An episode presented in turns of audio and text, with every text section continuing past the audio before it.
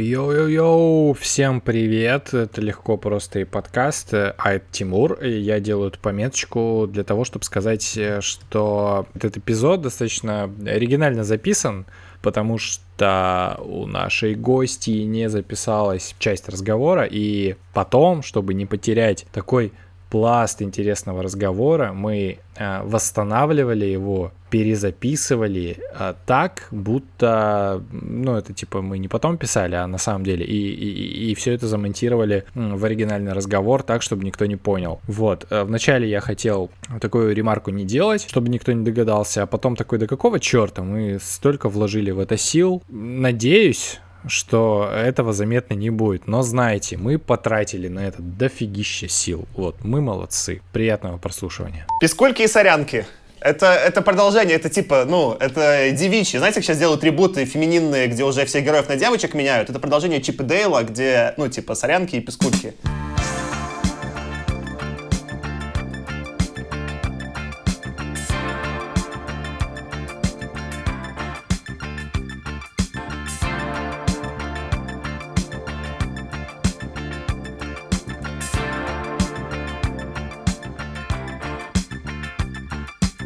Всем привет! Э, легко, просто и подкаст номер 70. А, э, повторяю, 70. Я не понимаю, как это произошло, но тем не менее, 70 эпизод. Сегодня в гостях Кристина Ропельд, межкультурный коммуникатор и та самая Кристина Ропельд, э, что завоевала кучу сердечек на подкасте про разные культуры, потому что там действительно у тебя появились фанаты и фанатки, которые такие, позовите, пожалуйста, еще Кристину, она так хорошо говорит, не то, что вы эм, эм, нас никак не называли, но тем не менее. А еще cool, cool story, э, точнее даже не story, а факт просто. У меня есть подруга из Хабаровска Кристина Липперт.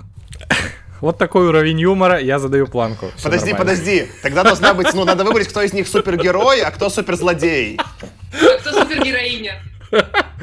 А, едем дальше. Наш следующий удивительный гость Вася Чугун, экзистенциальный терапевт и тот самый Вася, который рассказывал про свои фигурки, он такой, вот, вот эти фигурки, вот фигурки. И цитировал панк Нитленку «Я на свиноферме работаю свиньей». Мне она запомнилась и упала в душу. Очень классный Было эпизод такое. получился, особенно когда... Ты там, Вася, свинью приплел? То есть не смог без... Э, В смысле, а как? Знаешь. А ты, пока... ты, пока... опять. а ты показывал, что у тебя, ну, когда Вася терапию ведет, у него такой за ним шкаф красивый со всяким стафом, и там есть же свинка у тебя красивая с ну тетками. Вот, Тимур говорит, что я показывал став в камеру. А, это она и была, все, нормально, тогда все в контексте. А, и, и, и, Саша Мемус, продукт, сейчас меня можешь поправлять, потому что, потому что, фишка такая у меня. Продукт менеджер в чат Фьюеля, правильно? Уже, не, уже нет, кстати. Давай так, ну, я, я думал, как мне надо представить. Давай я буду этот э, безработный художник. Хорошо, безработный художник, автор подкаста про терапию, культуру Мемуса решает. И один из соавторов, насколько я понял, худо не было про science fiction, э, ну то есть, где вы читаете... Про... Про научную фантастику, все да, так. Да, а да, тут да, science да, fiction начал бросаться английскими словами. Нас просто все в этом подкасте ругают, что мы англицизмы используем, и я теперь стараюсь использовать русские слова, поэтому научная фантастика. А, и а, чем ты мне еще запомнился, помимо того, что лишил меня подкастерской девственности второй раз? А, Саша тот самый человек, который прочитал курс про долгие начинания, в конце написал, вообще мне не понравилось, но я дочитал, потому что я просто привык все заканчивать вообще. И вот и я вашу даже закончил. Я такой, ну, блядь, интересно, конечно, спасибо. Спасибо большое, да, ты ждал целый год, чтобы это написать. Классно, спасибо за честность. Ну подожди, согласись, если бы я не дочитал и такое написал, это было бы более отягчающее обстоятельство, чем если я все-таки дочитал до конца и потом наругался. У меня есть вброс. Я сейчас проверила наших гостей, оказывается, у Александра Мемуса есть общий друг под названием «Мой муж». Это довольно неожиданное стечение обстоятельств, потому что у нас редко бывают внезапные новые общие друзья. А. Оказывается, ребята Макинзоиды оба. Чё-чё? Ребята оба макинзоиды. Ой, да, у меня, Да-да-да, я работал в McKinsey, у меня будет про это история. Я просто про заявленную тему, у меня три истории заготовлены. Я О, не лентяй, я подготовился. И одна из них будет про McKinsey. Я думал не называть название компании, я думал сказать просто топ-консалтинговая фирма. И меня такой Вася спрашивал, буду ли я название фирмы использовать. Но Кристина не оставила. Я могу закрякать. Мы, у нас была какая-то фишка, мы один сезон закрякали слово лайфхак. То есть мы матерились как сапожники и такие... Ну, когда использовали слово лайфхак, очень смешно было. Потому Ну, в что это целом же лайфхак это сильно хуже слово, чем маты. Ну, в смысле, вы... Вот ну, поэтому и закрякивали, конечно, да. И допамин. Надо было лайфхак за, за- запикивать допамин. И что, Вася, еще плохого? Блин, так много слов, я не знаю, нужно И, словарик. и эмоциональное выгорание. Хочу поговорить про, с вами про эмоциональное выгорание, потому что, э, потому что Кристина выгорела, и она об этом рассказала. И это, правда, сложная история для меня была, потому что я это, ну, очень переживал, как ты это описывал. Я такой, блин, хочу делать из этого какую-то лекцию научно-популярную или какой-нибудь учебник, потому что об этом просто хочется поговорить. Проблема с эмоциональным выгоранием в том, что там фактически два полюса. С одной стороны, мы действительно, мы, я имею в виду э, люди, которые занимаются, как это, ну, не креативным, а ум- ну, умственным трудом, наверное. Мы себя часто не жалеем. Ну, то есть, вот эта вот история с безжалостностью к себе из, из серии «Что-то тяжело, ну, сейчас еще пару часов поработаю, и тогда, может, отдохну». А с другой стороны, есть э, люди, которые вообще, в принципе, в этот феномен не верят. Хотя, почему, почему с другой стороны? Я читаю это. Что-то я запутался с, с- с этой точки А зрения. меня интересует, почему только люди интеллектуального труда. Такое ощущение, как будто это такая привилегия людей первого мира, знаешь. Да нет, Э, нет, так конечно. разделил всех. э, Ну странно. нет, э, да, не, конечно нет, конечно это не только люди первого мира, и вообще это касается не только профессии, эмоциональное выгорание может коснуться любого человека, который эмоционально вкладывается в какую-то деятельность, и как, насколько я сейчас понимаю, это основное ее отличие там от какого-нибудь э, депрессивного, от какой-нибудь депрессии, потому что депрессия, она возникает на фоне а, разных э, источников, когда это в семье какая-нибудь проблема, на работе проблема, там еще что-нибудь, там, и вот много деталей тебя долбят. Эмоциональное выгорание, оно связано с деятельностью, когда именно в, конкретно в деятельности, в которую ты вкладываешься, у тебя возникает вот, э, как словно ты слишком себя перенапрягаешь. Э, И под деятельностью я подразумеваю это и профессиональная работа, и волонтерская, и родительство, и уход за пожилыми родителями, и хобби в принципе тоже может стать источником выгорания, если ты подкастер, который такой, я буду делать э, офигенные подкасты каждую неделю, такой, и все, и такой, that's fine. Ну, как в том мем- мем- меме. Вот, и мне просто нравится идея поговорить об этом, факти... ну, как-то, э, знаете, вот э, такая вот целебная сила подкастинга. А. Сейчас я гномика почистю. Подкастинг это максимум гомеопатия. Тимур. Ну просто когда чуваки сидят и э, не на, не на серьезных щах обсуждают какие-то вещи, а это фактически формализация, обсудить это с кем-нибудь близким. Вот я для это для меня лично, и почему я люблю подкасты, ну, и почему я их слушаю. Потому что благодаря, Саш, твоему подкасту я задумался о терапии, а задумался вообще о вот этой истории, которую ты затрагиваешь. Вот это прям очень круто. При, при том, что э, это ты в 2018 начал э, выпускать, а я э, в терапии с 2017 года, но как-то глубже я начал погружаться уже после, потому что такой, о, какие разные ребята, как, о каких разных вещах говорят, это нормально, что там условно я здоровый лоб такой, и типа, о, что это я, типа, поэтому... Здоровый лоб это тоже, кстати, классное название для супергероя. Слушай, давай я тебя подх- подхва- подхвачу веточку. Давай, конечно. Просто из-за того, что, видишь, я не сам не, э, не терапевт, тут скорее я буду все время к Васе делегировать за термины, э, мне из твоих слов больше понравилось слово не эмоциональное выгорание, а перенапряг. Вот это мне слово понятное, и я отличился и много раз в своей жизни очень сильно перенапряг себя. Вот, и, собственно говоря, три истории, которые я подготовил, ну, может, какие-то из них расскажу, какие-то нет, сейчас посмотрим, они были про перенапряг. И давай я начну с первой, раз уж там Маккинзи зацепили. Я вот буду вам их рассказывать, а вы мне скажите, это эмоциональное выгорание или нет. Потому что они все разные, я бы ни одну из них не назвал эмоциональным выгоранием, но я перенапрягся везде. История номер один. Когда-то, э, сколько-то лет назад, я работал в компании McKinsey. Теперь мы назовем ее, ну, уже тогда по названию, они топ-3. Вот. И там такая была ситуация, что в целом я работал очень много. Я думаю, какая-то моя средняя неделя такая даже не средняя, а хорошая, была, когда я начинал в 9 утра, а уходил домой в час ночи. И вот в таком режиме иногда хуже, когда я там, наверное, в офисе не ночевал ни разу, кстати, в отличие от других чуваков, но э, и на выходных я работал не так много, но в будни я порой работал очень много. Вот, я там что-то читал, у меня, по-моему, худшая неделя была 90 часов, а лучшая была как-то один раз, один раз за всю жизнь была 50 часов. Это я просто вау. А 60 это прям была хорошая неделя, все круто. И вот я в таком режиме работал там два с половиной года. Ну и как-то было тяжко. Ну, я был помоложе еще, что, конечно, помогало, да. И как-то было, ну, тяжко. Как-то вот я порой сидел в час ночи, такой что-то пытался сделать какой-то слайд, и как-то очень тяжко. Слово, я заливал в себя Red Bull, как этот герой я, я, до, я до Маккинзи посмотрел этот сериал, по-моему, Сьюцен называется, или как, помогите мне. Ну да, да, да, да, да. И мне он казался до Маккинзи таким вдохновляющим. Э, о, Red Bull ночью пьют.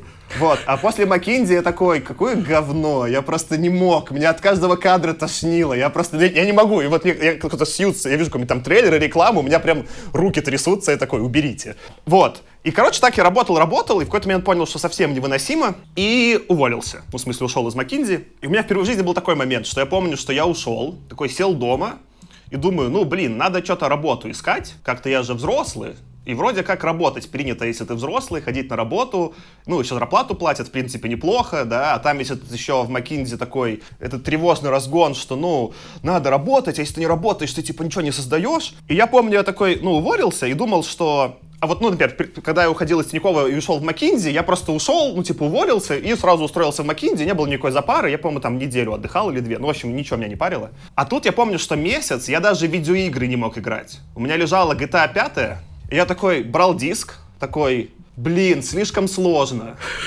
И я не мог, я не мог, у меня не было сил играть в GTA 5. Ну, и у меня было такое, типа, очень странное чувство, я такой сижу, у меня там сколько там, 20 5, может, было. Ну, в смысле, какой-то малой еще был, 24. Не в смысле какой-то, что я, я такой 60, и у меня нет сил, да. А я такой сижу, меня 25, у меня нет сил поиграть в GTA. Я, я не говорю ничего про что-то другое. Я просто такой что-то тупил в YouTube. И тогда еще не было YouTube, какие-то сериалы смотрел, не знаю, что я делал. Ну, в общем, я не помню, как я провел там... В итоге три месяца, по-моему, искал работу или два. И только где-то через месяца полтора я вообще смог, так, надо CV сделать, я пошел что-то CV сделал. И вот только на самом деле там через три месяца я пошел нормально искать работу и уже быстро нашел. И тогда я себя очень корил и ругал, ну как так? Вот сижу, ну, как бы вроде взрослый, молодой, а нет вообще сил ни на что. Как так? Вот. А теперь я думаю, ну, оглядываясь назад, а что я вообще рассчитывал? Ну, в смысле, я работал по 70 часов в неделю. А с чего бы, ну, как бы, а какой был позитивный план? Вообще, ну, это, это тупо работать 70 часов в неделю, вот что. Ну, в смысле, это точно не, ну, не, не в себя. Я вот сейчас, когда уже работал,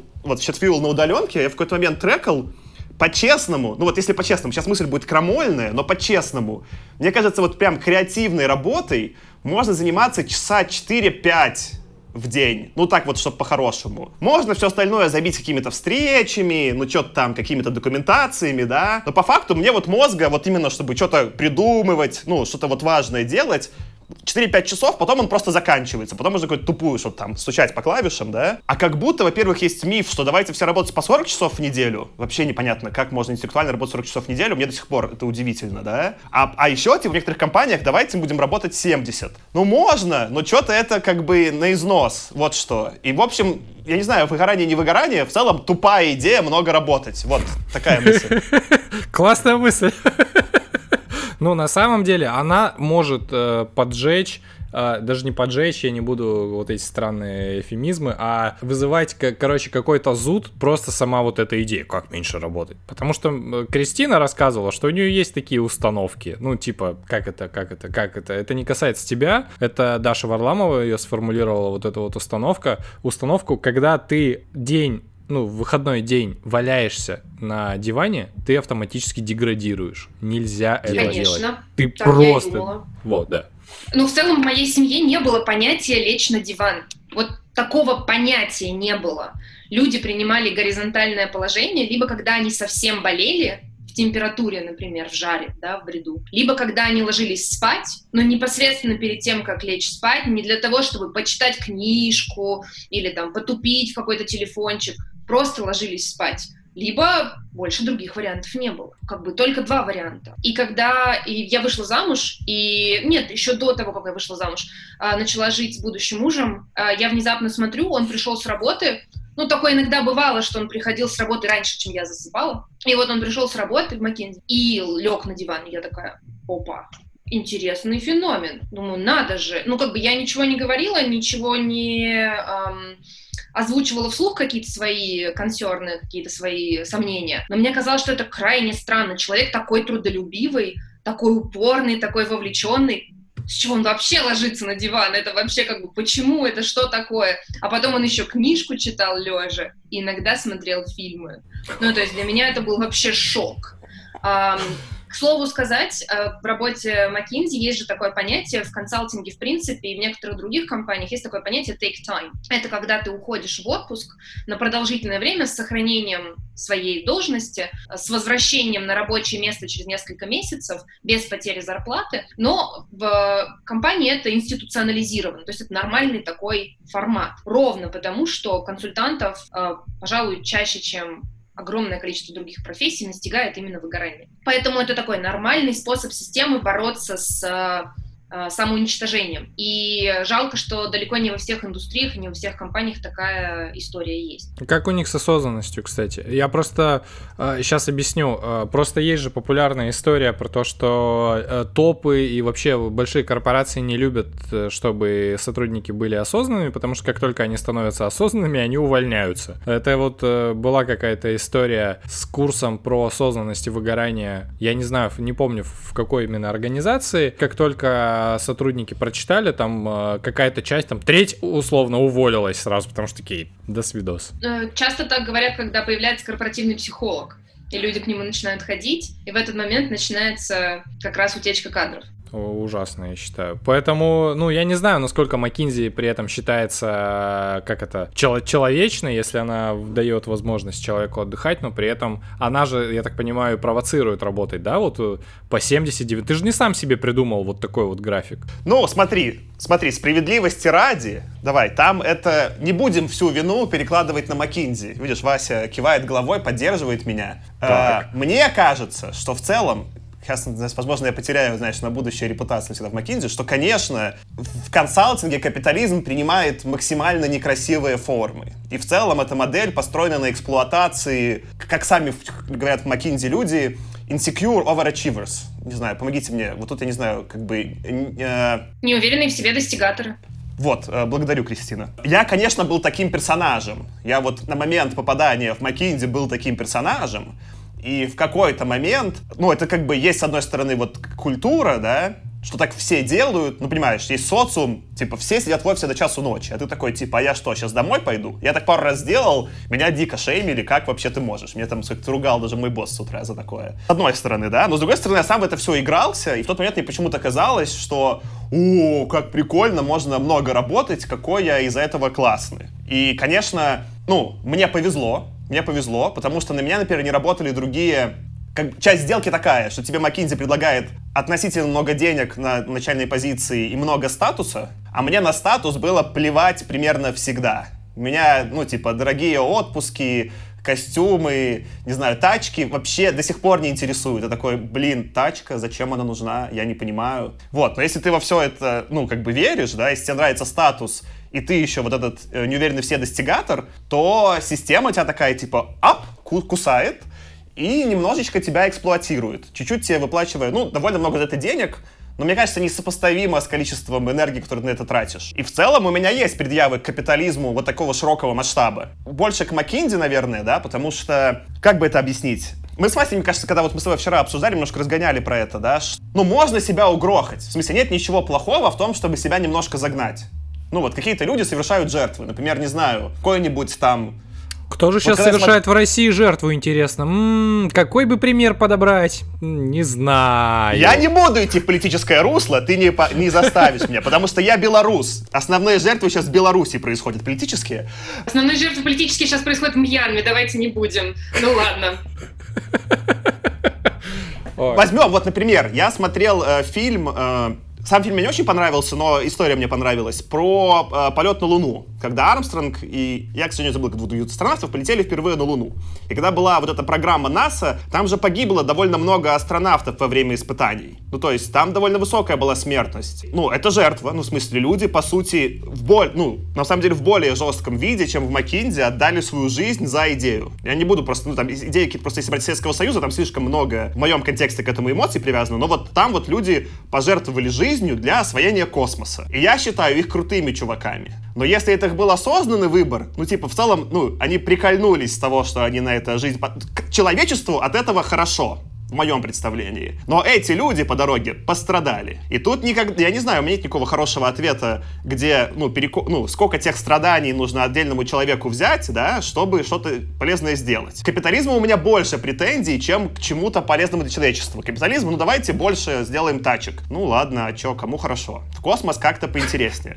Я это к чему все веду? Что просто, мне кажется, в эта часть много работать, да, она довольно очевидная. Просто капитализм как бы рассказывает, да можно еще больше работать. Да нельзя, ну в смысле, вот тело, руки, ноги и сердце, которое может остановиться. Не, ну типа, его довольно легко уничтожить, да. Зачем это делать ради капитализма, не очень ясно. И это к эмоциям мало имеет отношения. Это просто, ну, если я начну бегать по марафону каждый день, то через несколько дней у меня откажут ноги. Я такой, это эмоциональное выгорание. Нет, это тупость. Ну, в смысле, я много бегал, у меня отказали ноги. В целом, неплохо бы научиться чувствовать свои ноги такой, ну, что-то, может, надо не бежать. С другой стороны, есть я как insecure overachiever, мне нравится прикол, а сколько можно? Блин, а где предел-то? Ну, это же интересно. А сколько... Ну, то есть, э, я, например, благодарен Маккинзи, что я узнал, где у меня предел. Он вот там. Я знаю, что если, например, будет, не знаю, что-то плохое, я могу вот, я могу работать 7 часов в неделю, два с половиной года подряд. Я знаю такое про себя.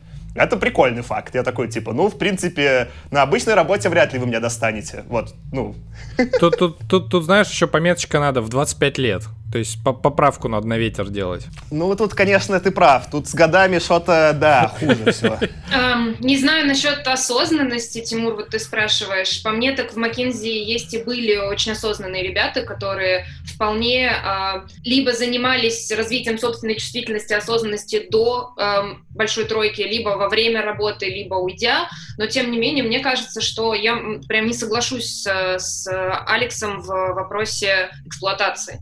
По мне, мне эксплуатация — это обман. Ну, как бы для меня это синонимы. По моей э, по моему скромному знанию, большинство людей идут в Макинзи, зная, что их там ждет. То есть это вполне осознанная сделка с дьяволом, не с дьяволом, как хочешь называй. Это осознанный шаг в сторону того, что у меня есть вот такой ресурс, молодость, здоровье, тело, ум. Я готов из него инвестировать примерно вот столько. Причем мне об этом все говорят, никто это не скрывает. В ответ на это мне дают вот такие-то возможности финансовые, статусные, карьерные, еще какие-то. Прежде всего, на самом деле, знаниевые, знаниевые и прокачивающие тебя дальше для любой следующей карьеры. И ты либо принимаешь эти условия, либо не принимаешь. А по мне так, я всегда сравнивала эту ситуацию со своим обучением в ГИМО. Когда я поступила в ГИМО, я всегда была, когда я поступала, я была убеждена, что мне дадут обязательно какой-нибудь замечательный европейский язык, типа испанского или французского. И вот я буду учить, значит, английский, испанский или французский, и обязательно потом поеду работать в ООН и, значит, сделаю карьеру какого-нибудь международного дипломата. А в итоге мне дали монгольский. А, и э, мне было не очень понятно, как это вообще работает, почему, как. У меня был вообще самый высший балл при поступлении в моем потоке на мой факультет. Я думала, ну это же странно, наверное, те, у кого самый высокий балл, имеют право выбирать. И, наверное, у них есть какая-то возможность, э, по крайней мере, влиять на свою судьбу в будущем. А нет, на коси-выкуси. А, МИДовский вуз сказал, что он распределяет языки самостоятельно, причем самые сложные, самые редкие он распределяет среди тех, у кого самые высокие оценки э, по баллам на поступлении. А, и так получилось, что вот, э, пожалуйста, э, я получила сначала монгольский, правда, потом э, самыми интересными изощрениями мне удалось его поменять на корейский. Как говорится, Honda лучше верблюда. Но а, вот это, на мой взгляд, на мой взгляд, это была история про обман и про условно 10 часов корейского в неделю с иероглификой и всем вот этим вот, когда меня к этому жизнь не готовила. Когда муж шел в Маккензи, он понимал, на что он идет, на какой срок он идет, зачем он это делает. На мой взгляд, это не совсем эксплуатация. Согласен. Я препарирую, можно? Ну, в смысле, отчасти, да. Я, я, препар... я, я препарирую твое высказывание. На корейском. Э, Давай. Нет, нет. Я, кстати, я был в Корее, я пытался выучить при- «Привет, пока», Так, и там давай. такие слоги, я не смог. Ну, то есть, типа, Ну, я это две потому, недели... что тебя учили на высокой степени вежливости. Если бы тебя учили на детском корейском, ты бы все быстро выучил. Ну, может быть, там какие-то прям настолько для меня были слоги анти... Ну, вот просто ни на что в мозг не ложащиеся. Ну, какие-то, да, не вот не в японском так, они какие-то понятные, а в корейском и такой, я, я, я запомню, я не смог все равно. Я, конечно, сейчас немножко выступаю на более такой, ну, мне более сейчас интересно в целом всякое левачество, я в это погружаюсь. Я, конечно, на более выступаю агрессивной позиции против коммунизма. И ты справедливо говоришь, что эта сделка э, с Маккинзи не совсем односторонняя. По факту, например, и за это большая благодарность Маккинзи. У меня теперь строчка в резюме Маккинзи, и после Маккинзи работу стало искать просто легко всегда. Если это какая-то корпорация, ты такой показываешь, и некоторые люди даже такой, ну, поговорите со мной. Они говорят, да все понятно. И уже как бы, ну, я такой, вы чего? И это, это бонус. Просто продискутировав, что ты обладаешь полной информацией, давай все-таки поймем, что ситуация все равно асимметричная. Один человек обладает меньшей властью информации, чем система. И McKinsey это, конечно, система, в интересах которой та или иначе эксплуатация. Если бы в McKinsey поступали люди в 40 лет, то аргумент был бы более уместный, потому что что-то вот я в 30 уже понимаю про то, как я устроен, и могу что-то выбирать.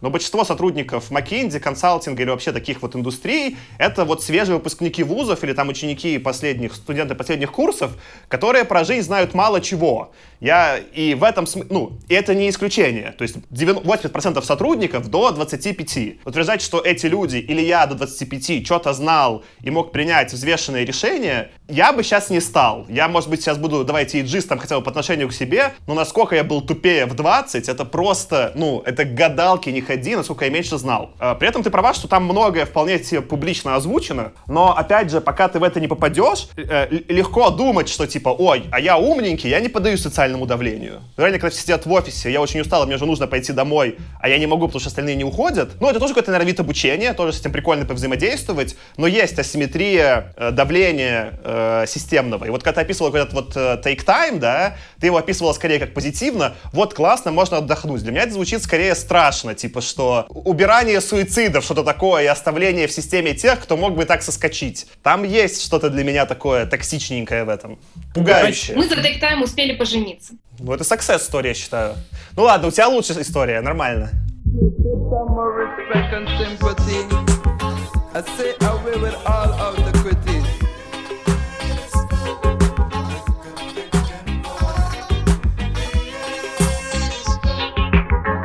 Синхронизировали наши циклы, как говорится.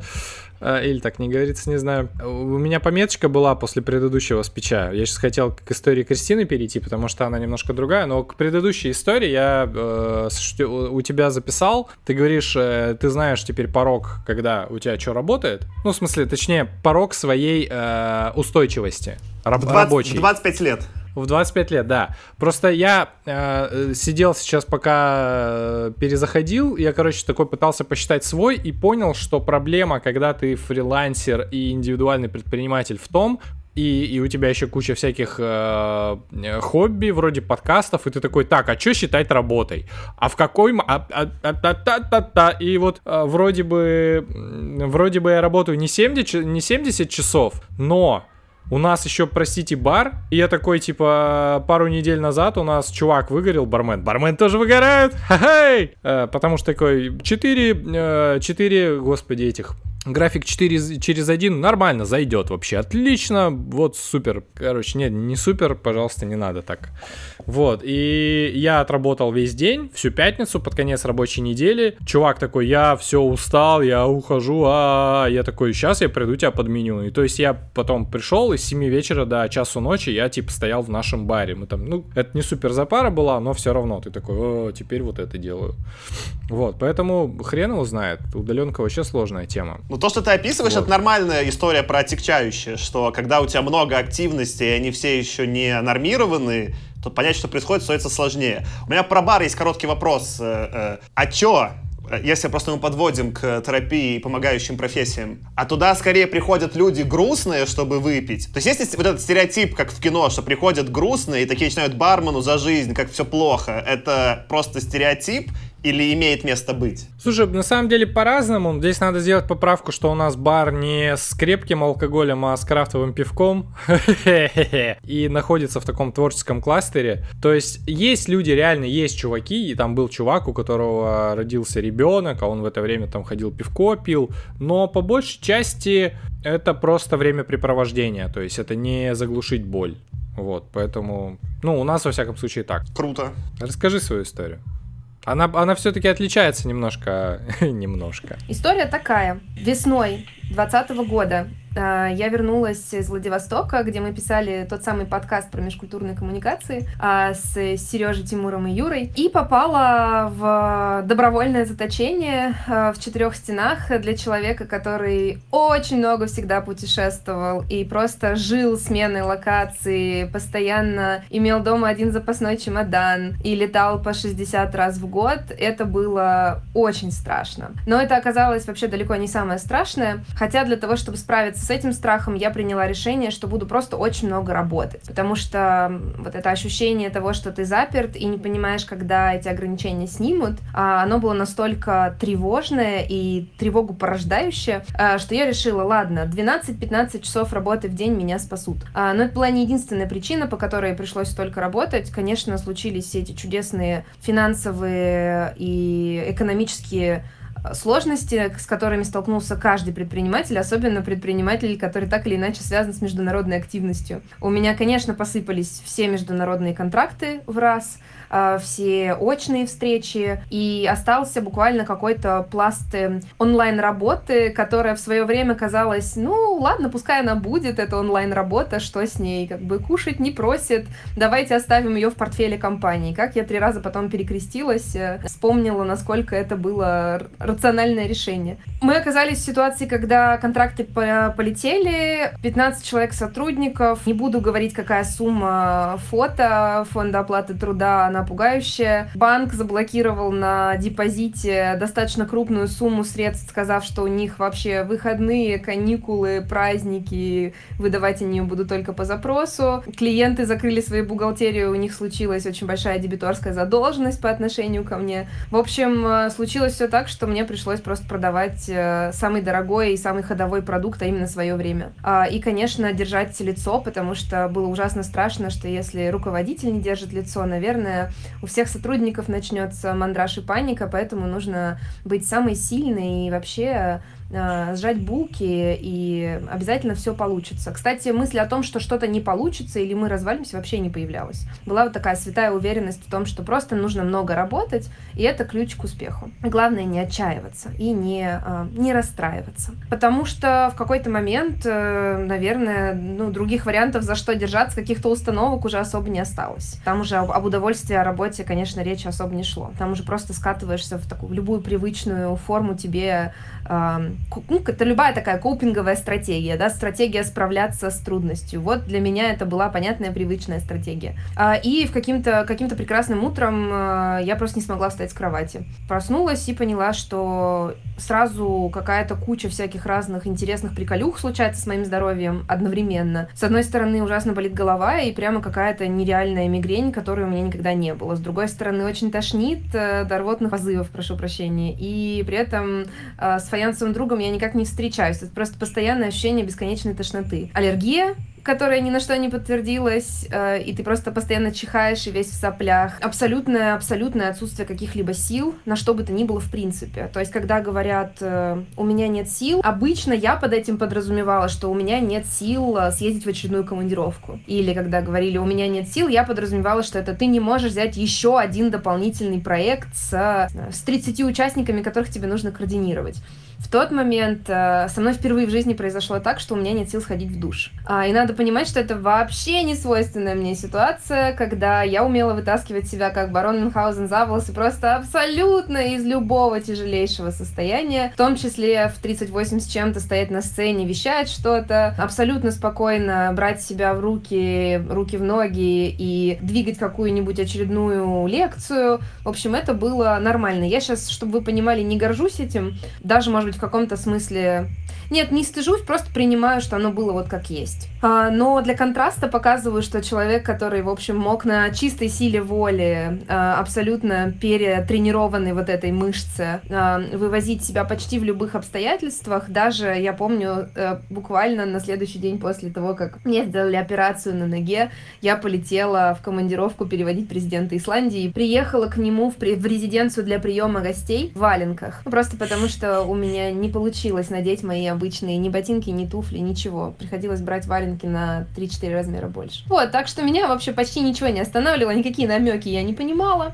Пришлось разговаривать со мной вот так, э, положить меня и не оставить сил ни на что примерно вообще. И это было очень э, страшно, потому что ни я, ни мой муж, ни мои коллеги, ни заказчики вообще не поняли, что произошло. Мне пришлось с огромным трудом постепенно отказываться от разной работы, просто потому что стало понятно, что я сажусь за компьютер, у меня начинает так болеть голова, что никакое обезболивающее не помогает, и я в целом уже не способна продолжать вести сессию. Э, Проф непригодна. А Я с огромными э, с психологическими преодолениями, со слезами расторгала контракты, впервые в жизни выходила из проектов. У меня правда не было в жизни ситуации, когда я не заменеджила бы проект, за который взялась. Ну, то есть вот честное предпринимательское слово, ты обязан его держать, даже если ты потерял по деньгам, что-то пошло не так. Просто обязан. А иначе зачем вообще договоренности, какой в этом смысл? Так что мне пришлось выходить, искать себе замену, где-то обозначать э, впервые, наверное, по-настоящему обозначать свои границы, говорить, что я правда не могу, и это мое последнее слово, а, плакать при этом, потому что это очень страшно говорить нет. В этот момент, э, слава богу, э, удалось поработать более плотно с психологом, которая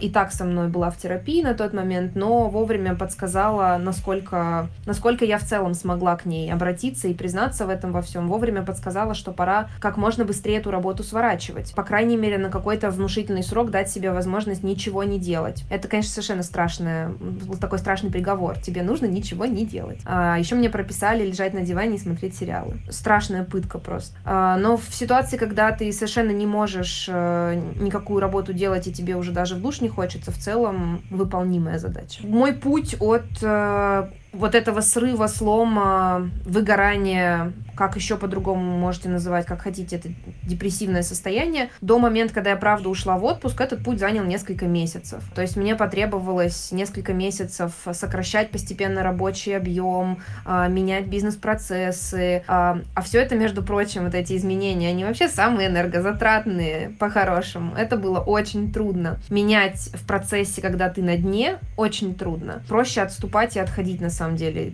Пожалуй, единственный такой бережный к себе вариант. Мне потребовалось вот эти несколько месяцев побыть в состоянии бултыхания, низкой абсолютной энергии, нежелания что-либо делать и на минималках доведения каких-то более или менее а, взятых обязательств до конца, до логического завершения, и я ушла в двухмесячный отпуск, после которого многое в моей жизни поменялось. Я не могу сказать, что я прям преодолела эту историю. У меня до сих пор нет большого энтузиазма к работе. А, Я до сих пор не подписываюсь какие-то супер большие новые авантюры и отказываюсь в в участии, например, э, в каких-то новых бизнес-инициативах или отклоняю трудоемкие предложения или предложения, которые могут длиться много лет, которые имеют большой горизонт планирования, просто потому что не знаю, что со мной будет дальше. И это вообще очень аккуратное, осторожное состояние. Сейчас оно мне нравится. Это, наверное, первый период, когда я по-настоящему бережно к себе отношусь. Эмоционально-то, ну, я, конечно, чувствую эмпатию, но вот я ну,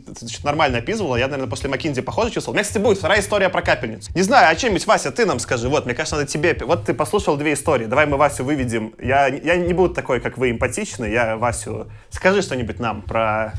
Не, вывести в эфир, наверное. Вывести Не- в эфир, да. Нет, так-то вы- выбесить Васю я два года пытаюсь, пока ни разу не смог. Ну, послушали две истории. Послушали Сашу, послушали Кристину. Ну, по- э, нет, не так надо начать. Надо начать с того, что я люблю больше слушать, чем говорить. Ну и поэтому я терапевт, конечно. Во-первых. Э, во-вторых, по поводу каких-то терминов и всяких таких штук, я буду здесь лучше играть роль недоумевающего человека. Объясню почему. Мы послушали Сашу, мы послушали Кристину. Саша давно наелся этой штукой. и сильно устал. Несколько раз, включая тот раз с капельницей. И теперь он точно как бы уверен, что это, ну, что-то что здесь не так. Вот Кристина, кажется, Кристина где-то близко к этому подходит, но еще не совсем, еще как бы, ну, есть, э, может быть, недавно просто, ты говоришь, процесс не завершен, только что сказал, да, то есть он как-то еще. Вот, я на этой оси, да, я вообще туда даже рядом не могу подойти, если искренне признаться.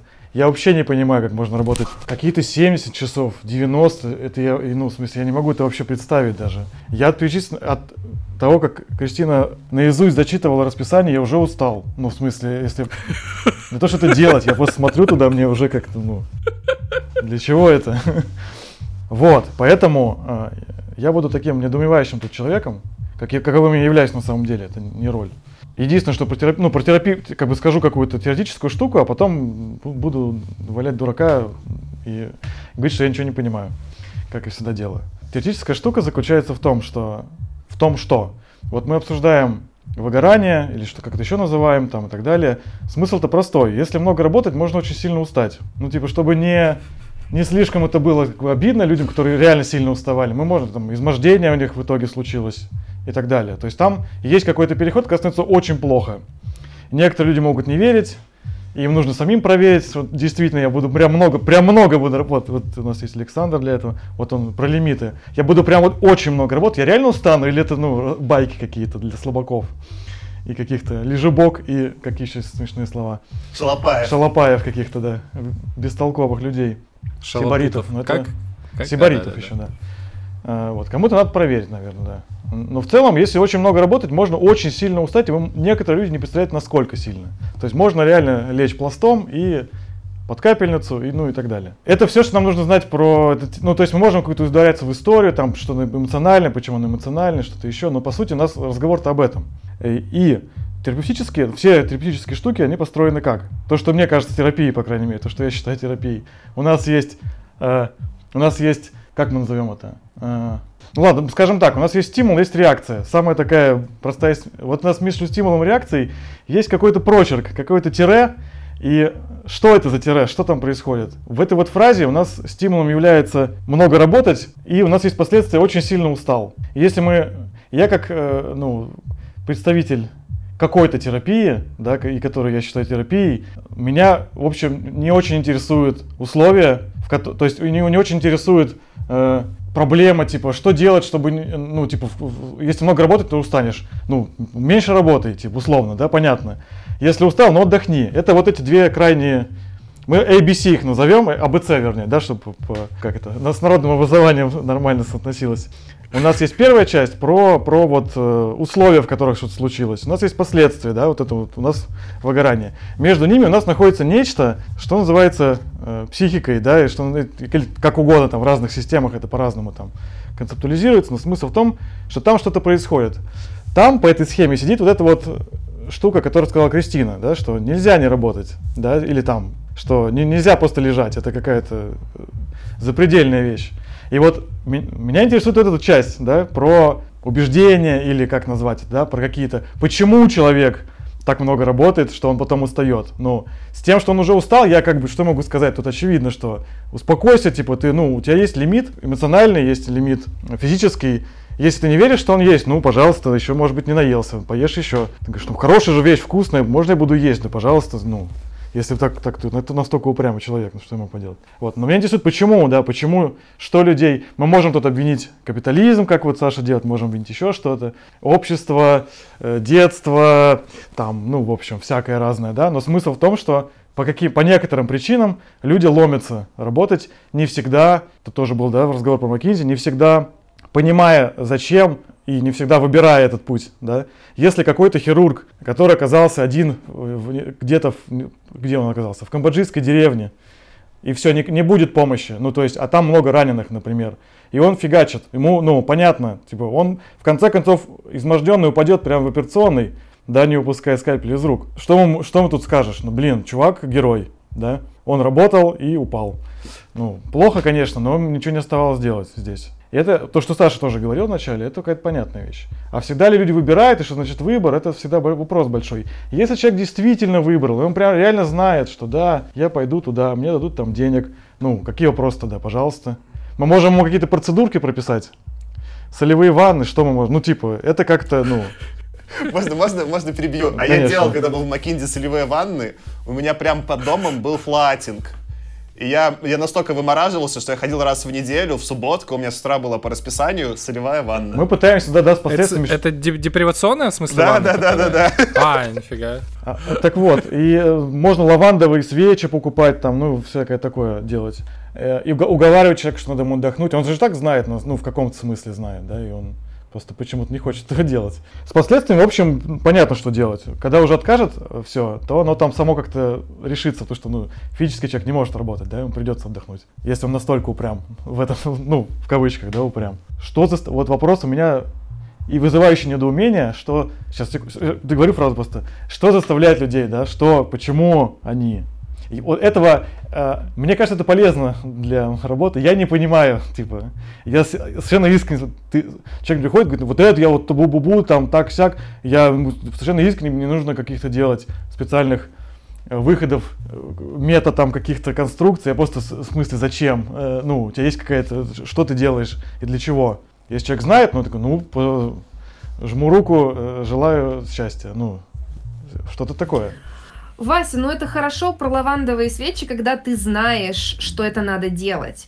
В том смысле, что каждый человек, наверное, он про себя узнает, что его организму нужно для отдыха, и круто, если ты понимаешь, что тебе для отдыха нужно там столько-то часов сна, столько-то приемов пищи, столько-то лавандовых свеч и так далее. Но э, нас, во-первых, со своим телом обращаться не учат, и я вот очень долго понимала, а сколько мне правда нужно, чтобы восстанавливаться. В голове-то сидела какая-то э, планочка из института, когда было достаточно поспать 4 часа, поесть два бутерброда в день, а, закинуться несколькими чашками кофе, при этом можно было вообще не пить воду. На этом топливе, собственно, вместе с неврозом жить. Во-первых, ты меняешься, организм меняется, и никто не учил осознавать, где реально правдивый тот самый барьер, где твоему организму будет уже достаточно и хорошо отдыхать. А во-вторых, э, круто, когда ты понимаешь, что это правда нужно. То есть вот в моей-то голове было всегда ощущение, что любой дополнительный формат отдыха, неважно, э, чашечка чая наедине с собой или какая-то дополнительная процедура в спа-салоне, это все от лукавого, потому что можно ведь и без этого, и все это совершенно не обязательно. А это просто для развлечения и для фана, ну, для тех, у кого сейчас нет так много работы, или, может быть, кто не ставит перед собой такие амбиции. Ведь э, на мягких подушках не въедешь в вечность, поэтому нужно стараться.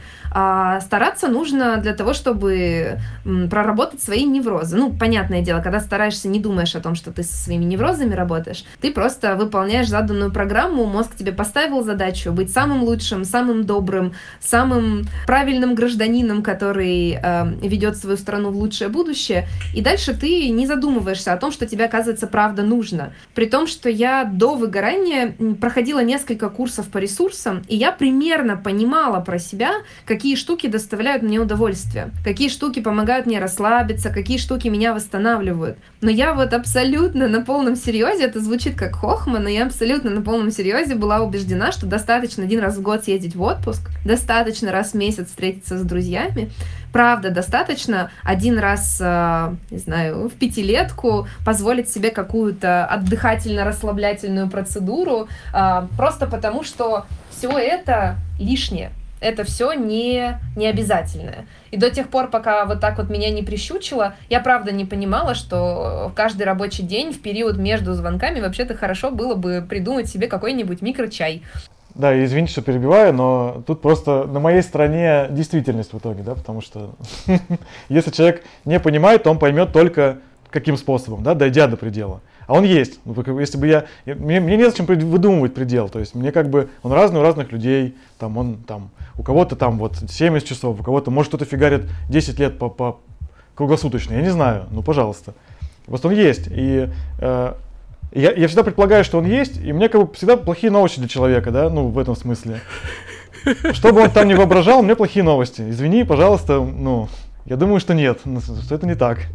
Я, я, ну, если у нас эксперимент, пожалуйста, ну, давайте... Мне просто жалко подопного, подопытного, а так эксперимент замечательный, тоже очень интересно, до чего, э, значит, человек может дойти, да, и какие у него возможности. Очень здорово. Некоторые там под водой не дышат по 20 минут, ну там типа, тоже есть люди, да, которые могут в в Ледовитом океане плавают э, ну и всякое такое. Акробаты есть, и огонь глотают, здорово, круто, я прям мне очень интересно. А, я вот э, очень-очень благодарна людям, которые в свое время э, как-то рассказали мне про свое выгорание, когда я уже с ним столкнулась. Э, это было супер ценно понимать, что ты не один. А, и очень интересно, что у всех по-разному, у всех своя причина, которая их двигала в сторону вот этой безбашенной бешеной работы. А, я про себя могу сказать, что мой период, когда я бултыхалась на дне и пыталась разобраться, что вообще со мной происходит, и когда психолог прописала лежать на диване, был ознаменован полезной, суперинтересной практикой попытки разобраться в психологии как в э, сфере работы, в сфере деятельности, в сфере науки, а не просто как пациенту зайти в терапию. То есть я при этом почти седьмой год в терапии, но никогда не интересовалась, а что такое психология сама по себе, что она из себя представляет и как она работает. Мне всегда было интересно на практике. А тут оказалось, что я на диване, оказалось, что мне ничего не хочется, ни на что нет сил, а, и хочется все-таки понять, что же с тобой такое происходит, потому что очень страшно. На самом деле, когда ты привык, что у тебя из всех щелей бьет энергия, а тут внезапно оказывается, что вообще ни на что сил нет, и самое главное, ничего не хочется, в этот момент э, как-то пытаешься более или менее разобраться, а, а что к чему. И я прошла курс по базовой психологии, а, психология личности на синхронизации.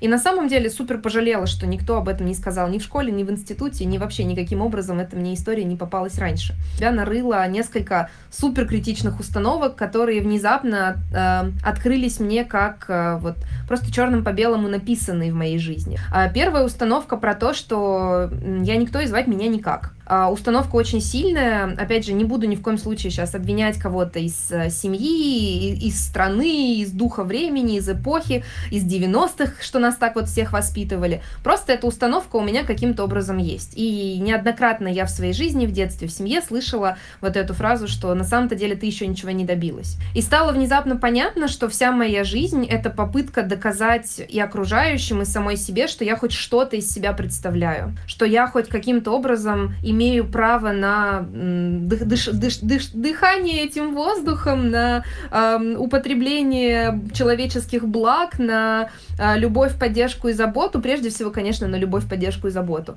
И что в своих глазах я оправдываю, в принципе, хоть как-то свое существование. А, и эта история про то, что сколько бы ты достижений не Э, совершал, каких бы побед не достигал, э, сколько бы ты президентов не переводил, э, с какими бы губернаторами, министрами не работал, на каких только тедах не выступал, все равно каждый раз в каждой новой точке ты находишь себя и понимаешь, ловишь себя на мысли, кажется, этого мало. Или кажется, этого недостаточно. А еще хуже, кажется, я мог бы больше я просто недостаточно старался. Как-то так я все еще успел попереводить только трех президентов, а их, между прочим, вот на текущий момент живых только 190 с чем-то, в зависимости от того, какая сейчас политическая ситуация в мире. А, и всегда будет казаться, что недостаточно. То есть есть ощущение, что сколько бы ни сделал, вот эта черная дыра, она засасывает просто бесконечное количество энергии, потому что ей всегда будет мало.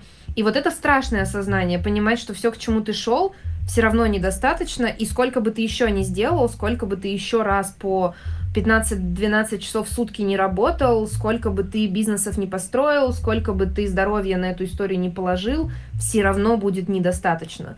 И когда ты, не знаю, эмоционально, рационально принимаешь мысль о том, что тебе всегда будет мало, в этот момент начинаешь хоть как-то немножко попускаться, осознавая, что раз все равно все это будет зря для твоего внутреннего критика, которому все равно всегда будет недостаточно, может быть и не стоит такое количество энергии туда вбухивать. Вторая история это про то, что я была абсолютно убеждена, что э, я человек сам по себе недостаточно добрый и недостаточно хороший. Э, опять же, слышала это из семьи, и эта фраза очень меня задела, потому что, видимо, какой-то базовой ключевой ценностью каждого человека я считаю доброту. То есть, видимо, в моей голове априори любой человек должен быть добрым для того, чтобы быть человеком. А поскольку я еще и бизнесмен, капиталист, который, значит, тут э, не в третьем секторе, не на государственной службе, не в благотворительности, а вот деньги зарабатывает э, еще и э, вместе с другими людьми путем их труда, создавая какой-то продукт и сервис, то вообще нет мне прощения, и поэтому срочно нужно что делать?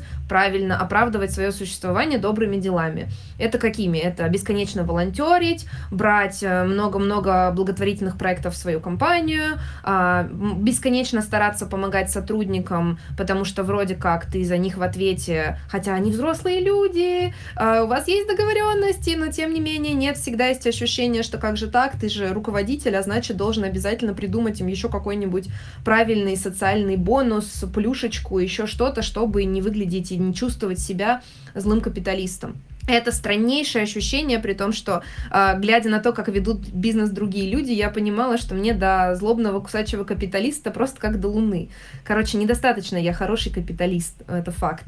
Не постаралась достаточно. В общем, вот эти две установки, они меня, конечно, поразили своей простотой и ясностью, что сколько бы я ни делала, все равно будет недостаточно, все равно будет мало. Э, и попытка перестроиться как-то и поехать на какой-то другой энергии, а на невро... не на невротической, не на «мне все мало», а на какой-то другой, это, конечно, супер большая трансформация, повторюсь, через которую я все еще прохожу, потому что по-хорошему какой-то момент действительно не было сил на новые свершения и новые амбиции. Когда силы чуть-чуть появились, э, ты вдруг понимаешь, что, возможно, эти амбиции тебя никуда не приведут. Ну и есть еще один важный момент, э, про который, наверное, тоже хочется сказать. Эту установку я тоже для себя потихонечку открываю, потому что наверняка вот эти две установки — это не единственные установки. Э, плюс, повторюсь, у каждого есть еще другие свои. Совершенно не обязательно, что только из этих установок человек начинает э, трепыхаться, как рыба об лед. Э, внимание, мат в эфире от Кристины, э, тем пиздецом, который происходит у нас в стране, э, я лично понимаю, что закопаться в работу — это вполне приемлемая стратегия выживания для психики, которая не может признать, что то, что происходит, это нормально с каждым следующим новым волонтерным или обычным заказом ты занимаешься правильным, хорошим и добрым делом, э, и вроде как э, тащишь общество в какой-то более лучший мир, прошу прощения за странную формулировку, в какой-то более светлый мир, э, но не сидишь вроде как на диване и не смотришь как пассивный наблюдатель за всем тем, что происходит сейчас. И это тоже, на самом деле, абсолютно невротичная установка, потому что от большей работы потеряешь больше сил, а не факт, что сделаешь лучше. Сложный вопрос, точно у каждого, наверное, это своя история, но мне, спасибо выгоранию, я хотя бы осознала и отрефлексировала, какие мои, может быть, самые Согласен. Самые Но активные, раз, самые движущие. Как раз в этом. Уст... Это важная часть, ну, для меня, этой всей схемы, которую я писал, что это, ты, ты говоришь, что работает, это есть надежда, да, что это, что какую-то недостаточную доброту свою или, в общем, свою какой-то изъян, непонятно в чем заключающийся, можно компенсировать, работая по миллиард часов, спасая детей. Но опять, ну, моя любимая тропинка, ну, я уже обозначил, у меня плохие новости. Э, здесь просто это не получится сделать просто, да. И тут всегда через... Это, эта штука всегда... Ладно, не всегда. Это, это просто моя любимая. Это не всегда. Эм, через, через разочарование все это приходит. Когда ты поймешь... Когда... Ну, либо так, да, либо через физическое уже недомогание, либо еще как-то, но ты понимаешь, что, блин, не получится. Или не через домогание, а просто ты понимаешь, что, ну, не, не, как бы не работает эта штука. Сколько бы ты ни делал, оно, его всегда мало. Это просто не работает. Но надежда жива. Надежда это не то, с чем ты согласна или нет, это как бы и даже если ты знаешь, что это не так, надежда это что-то, что превосходит твое представление о том, как есть. То есть я типа я, я, я знаю, что там э, типа девушка меня не любит, но я все равно надеюсь, что у нас что-нибудь получится, да. То есть это я знаю, что она не, ну, но надежда она перекрывает это. И вот эта надежда, она жива, она всегда как бы подгоняет, всегда типа.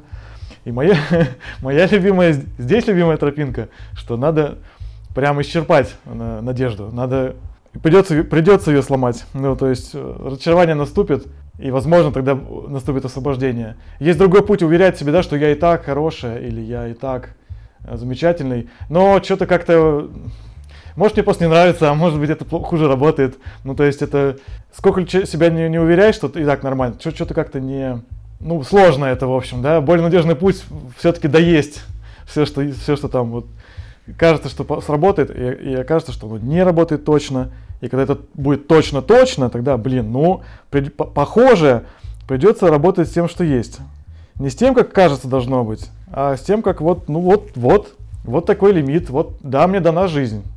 И, как ты говоришь, и всегда есть понятное, есть понятный зуд, что, ну, блин, надо же как-то, я же столько всего могу сделать. Особенно, ну, все собравшиеся тут, кроме меня, и... Хотя брат попытались, да? И, возможно, публика, да, какие-то есть от себя, ну, понятно, что что-то что что вы можете, то есть, да, что-то какое-то есть образование там у кого-то, да, то есть кого-то в Маккинси тоже не, не, не всякого возьмут, несмотря на, на все остальное, туда надо попасть, ну, в плане это нужно мочь. А тягча еще нас у всех, в общем, это, присутствующих. Это, это сложнее, конечно, да, если ты как бы, ну я понятно, что, ну, типа, вот, дурак я, и дураком родился, дураком помру, нет особых амбиций поэтому. А если они еще и есть, тогда, конечно, хуже все. Поэтому надежда крепчает от этого сильнее. И с каждым достижением она, так, так, так, сейчас я еще, вот, вот, вот, вот, вот, сейчас почти, почти, почти, вот уже прям, ну, я еще вот, вот, вот, и оно все больше раскручивается, и, ну и побежали, побежали, пока хомячок не устанет, и вот это, когда его в колесе вот так начинает и выкидывает оттуда потом. Он, он тошнит, конечно, он лежит, и такой язычок маленький свой высунул, и дышит тяжело, и тошнит его. Может большой, mm-hmm. да, да. Не знаю, как вы, я всю жизнь жила в ощущении всемогущества. А, по-хорошему, правда. То есть э, ты живешь и понимаешь, что человеку с руками, ногами и головой, если у него нет никаких серьезных отклонений от некой стандартной нормы по здоровью, и ничто не мешает ему стараться, усердствовать и двигаться вперед, то у него есть, правда, все возможности стать кем хочешь и как хочешь. Грубо говоря, все остальное это только твоя лень и то, что тебя останавливает. Э, и наверняка, кстати, эм, людям, которые со мной работали, было очень непросто психологически, потому что они видели, что когда я эм, завершаю один проект, эм, следующим утром вместо того, чтобы лежать звездочкой на диване, э, я беру чемодан и лечу куда-нибудь. А, я беру чемодан и отправляюсь э, в следующую командировку читать лекцию. А, сначала в Амстердам, из Амстердама с пересадкой в Лондоне куда-нибудь в Африку а, пожить к мужу на две недели, потому что у него там работа в Макинзи. Из Африки с пересадкой в Дели лечу куда-нибудь в Китай переводить. Из Китая возвращаюсь в Москву, там провожу какую-нибудь сессию, модерирую международную группу, а потом возвращаюсь обратно в не знаю, в, в Амстердам, потому что там еще какой-нибудь пере, переводческий проект. И все это замечательно закольцовывается, и все это ты успел буквально за, там, не знаю, за полмесяца, за три недели. А, и люди а, ошалевали от таких темпов, мягко скажем. А, и, естественно, когда я общалась со своими коллегами, сотрудниками, они говорят, вот мы закончили там полуторамесячный проект, где мы редактировали книгу на пяти языках и выпускали ее. Я лежал трое суток и не мог подняться с кровати. Я такая, а, ну понятно. Я поспала три часа и поехала в аэропорт.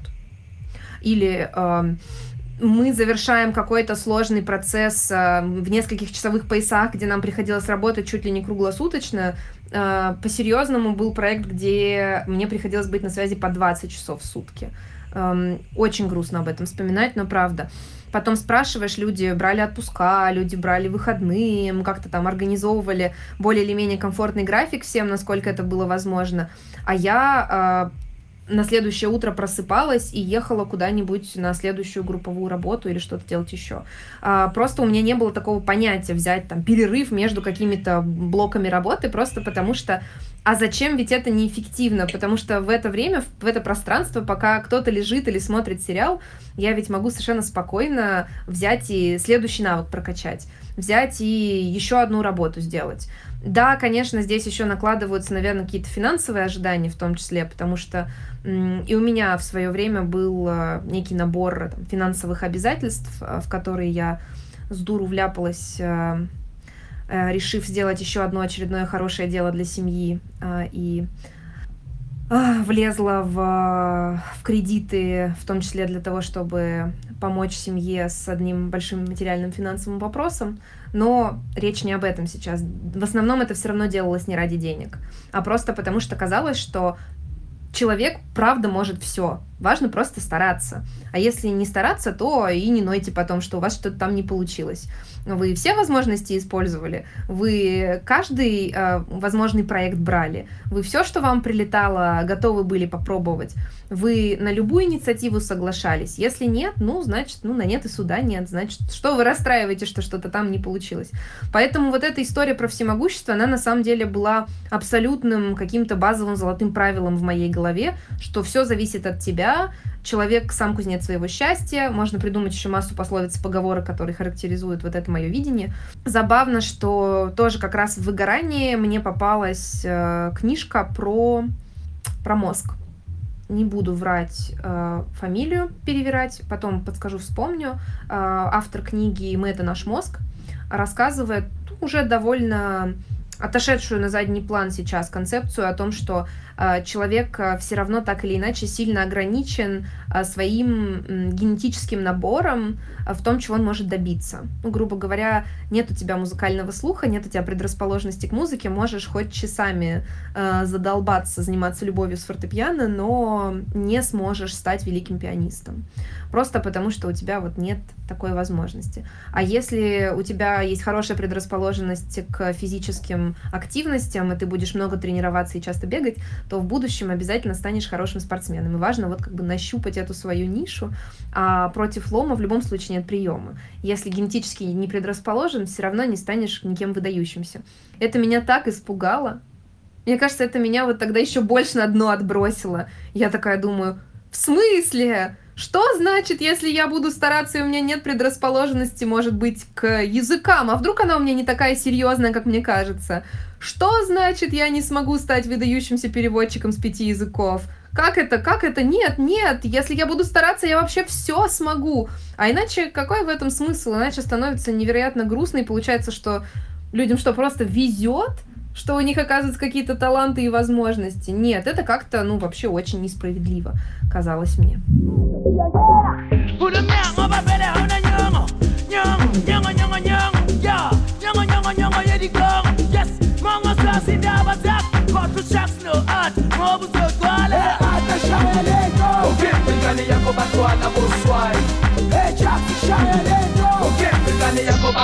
У нас до хлопка был про Фербенда, как раз биографию человек не напрягался, ну, в плане, по крайней мере, так пишет. Саша, ну, пускай Саша скажет, это он там удивился, как человек работает.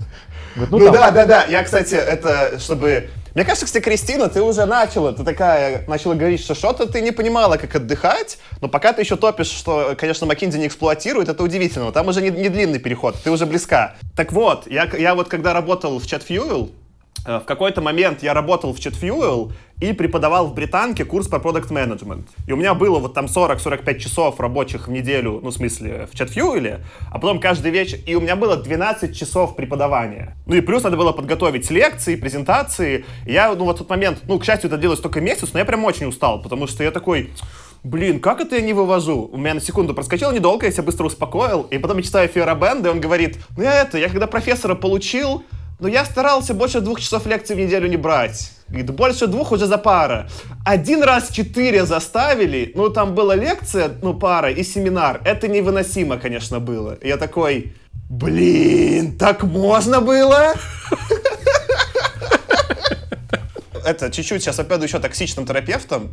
Я вот, ну, мне кажется, просто про то, что Вася разгонял, это прикольно. Про, ну, это самой, вот, я понял про себя, что я, конечно, такой, как вот Вася описывал, что мне нужно так себя сейчас как бы не рыгнуться матом, уста... ну, так... Умотать. Умотать, умотать. Задолбать это умотать, да. вот прям так себя умотать, вот прям окончательно. И тогда и такое, действительно, надежды нет. И ты просто, когда Кристина рассказывала, что немножко откликнулась, ты говоришь, что ты вот сначала истово работала, а потом стала истово смотреть лекции. Воу-воу-воу, И это, конечно, у меня почему тоже такое было. смотреть лекции? Нет, во-первых, я их смотрела вполне себе аккуратненько, насколько хватало силы и энергии, а Ну, хватало очень хорошо, но я, конечно, в какой-то момент истово ударился в терапию после всего вот этого угара, и это же, конечно, паттерн. Ну, переугореть, это можно и в работе переугореть, и, и в пивном баре, и что угодно. Если есть, так сказать, возможность, а у меня она точно имеется, то я в любом контексте загоню себя. Это, это несложно. Поэтому не помогает э, работа с э, попытка с последствиями что-то сделать, не помогает, потому что человек, ну, понятно, там, дураку заставь, э, дурака заставь Богу молиться, понятно, что руки порежет там еще с другой пословицы, и лоб расшибет. То есть не, не важно, что, чем он будет заниматься. Если у него есть определенный хватка, он э, на- найдет, как ее применить в любое начинание. В, э, в принятии себя, чем какие там популярные есть сейчас. Он, он так себя примет, что, ну, будь здоров там. И что, что угодно. Он будет менеджить свой отдых так, что, ну, прям вот устанет на, на третьей неделе уже просто придется отдыхать от отдыха. Ну, в общем-то, сложность, сложность большая. А можно, можно вторую историю? Мне кажется, это будет хороший переход от меня. сейчас, смотри, у меня есть э, по- подвод как раз к твоей второй истории, и это просто такая история, э, точнее не история, а мысль, с которой я часто встречаюсь, причем именно в последних подкастах я встречаюсь с ребятами, которые транслируют одну мысль, которую я могу выразить в э, тему «Будь сильным или умри». То есть реально есть люди, ко- которые такие «Сейчас мир становится слишком травоядный». Все такие «Новая этика», вот это все. А на самом деле пусть все слабые сдохнут, а сильные выживут. Вот. И э, это я к чему? Это к тому, что много людей, которые действительно проповедуют эту историю, какая там осознанность, в смысле? В смысле ты будешь отдыхать? Надо ебашить, ну извините, конечно, но вот это то слово, Ну, которое хорошее. здесь описывает. Спасибо. Вот, и меня это, конечно, тревожит, ну, потому что, ну, мне не нравится, мне не хочется жить в таком мире. Я, собственно, из него, из вот этих 90-х э, вернулся, где надо было вот делать вот так. И я понял, к чему это привело, а сейчас фактически говорят, да ты слабак, надо, собственно, ну, вот, вот этот дискурс. Вот. Я не знаю, почему я... Почему, ну, у меня, ви- видимо, пунктир... э, Есть пунктир до бомжа, когда ты такой сидишь и быстро понимаешь, что если ты не будешь работать, то ты быстро станешь бомжом. То у меня вот здесь вот от этой истории такой же быстрый пунктир до твоей потенциальной гип- истории до про капельницу. Я не знаю, насколько Она не похожа, но сейчас мы дойдем. как- а как а почему быть попал? бомжом-то плохо? Вот что. В чем проблема-то? Это страх, ну в смысле, ну это такой распространенный страх, когда у тебя пропадают деньги, когда ты не можешь условно оплатить квартиру, если ты ее снимаешь, или ипотеку, если ты платишь ипотеку, и все твои блага, до которых ты долго допирался, они, собственно, все. Просто я призываю как-то немножко аккуратней к термину бомж, потому что это не совсем, э, наверное, уважительное слово. Во-первых, это аббревиатура, во-вторых, есть такой замечательный сборник э, э, «Мы так не говорим». Это словарь э, НКО «Такие дела», и, и у них есть замечательные подборки, какая лексика в современном, в современном русском языке является обесценивающей, неуважительной. И, В частности, там есть э, комментарий про бомжей. А, ну ладно, хорошо, будем знать. Но, Окей, кстати, в нашем хорошо, контексте, мне ладно. кажется, подходит. Мы же в ироничном, что... Я сначала хочу, Тимур, тебе про... Ну, наверное, как-то отве- ответить, а потом Давай. историю все-таки расскажу. Ответить вот что. Мы немножко, мне кажется, с Васей тоже до записи обсуждали, что в целом у людей есть такое свойство поделать что угодно. И мне кажется, вот как в современном дискурсе есть часть...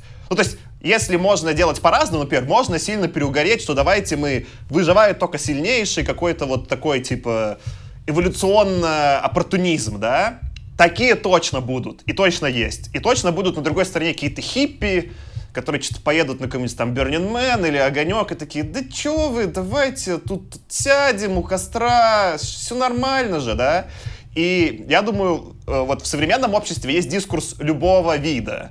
Просто, очевидно, в капитализме дискурс про сильнейших э, чуть больше нативно приживается, потому что больше похож на соревнования, ну, такая почва, так сказать, плодотворная, сложный хипарский какой-то майнсет поверх э, капитализма. И то, кстати, какие-нибудь там гуглы пытаются. Да, да ладно уже, да съешь бутерброд и иди домой с собакой уже погуляй, успокойся. Даже, пытаются, ну, даже они пытаются.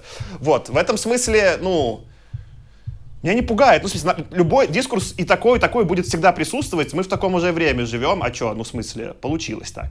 А, постойте, у меня есть ощущение, что вот сейчас мы говорим про хипарский дискурс реально золотого не миллиарда даже, а миллиона. Потому что вообще-то есть огромный пласт мировой, мирового населения, который живет в индустриальную эпоху, а есть еще гигантский пласт населения, который живет в доиндустриальную эпоху. И если вот в этой чудесной постиндустриальной эпохе, в которой нам повезло или не повезло оказаться, куда нам повезло или не повезло прийти, есть дискурс «кажется, мы себя упахали», давайте посмотрим про mindfulness, давайте посмотрим про э, work-life balance, про то, что надо пожевать бутерброд и погулять с собакой, или пожевать собаку, погулять с бутербродом, неважно, как-то себя немножко привести в чувство. Есть вообще-то еще огромный мир, в котором эти законы далеко еще даже не действуют. То есть есть э, индустриальное общество, в котором вполне себе человек человеку волк, где э, есть пространство для быстрее, выше, сильнее, для up or out, и есть люди, которые прекрасно себе в огромном количестве стран, городов, компаний, корпораций работают ровно по этому принципу массовой капиталистической индустриальной экономики. И есть, э, повторюсь, традиционное общество, в котором люди сознательно не идут вот в эту гонку, где они живут вполне себе в какой-то сейчас уже пошатнувшейся, но тем не менее гармонии с природой, где есть превалирование семейности над индивидуальным выбором, где есть э, важность сообщества по сравнению с карьерой человека, и люди живут не обязательно вообще на племенном строе, но вполне в э, традиционном обществе, в своих каких-то комьюнитис, в своих сообществах. А то, что над э, постиндустриальной прослойкой появилось какое-то количество людей в нашем с тобой пузыре, которые начинают топить за хипарскую идеологию «давайте будем медленнее», slow motion, slow food, slow reading и так далее, это такая капля в море, что, кажется, надо как-то поаккуратнее. На самом-то деле мир вообще сильно более разнообразный. Мне кажется, Тимур скорее противоположного боялся, что грядет эра, где, как в киберпанке, ты уже э, раб корпорации, но Нет, нет, я скорее не про это. Мне просто нравится идея, что быть э, вот в таком обществе, которое на самом деле достаточно агрессивное, это не моя мысль ее сформулировала сейчас. Это точнее моя мысль, но хорошо сформули... сформулировала в чатике подкаста ее э, Татьяна Вековищева, которая живет в Калифорнии и которая сказала очень хорошую, емкую историю про то, что мы, э, ну, люди, которые боятся травоядности вот этой, забывают, что на самом деле мир в огне, он агрессивный, и в странах первого мира, потому что там есть переработки, смерти, переутомления,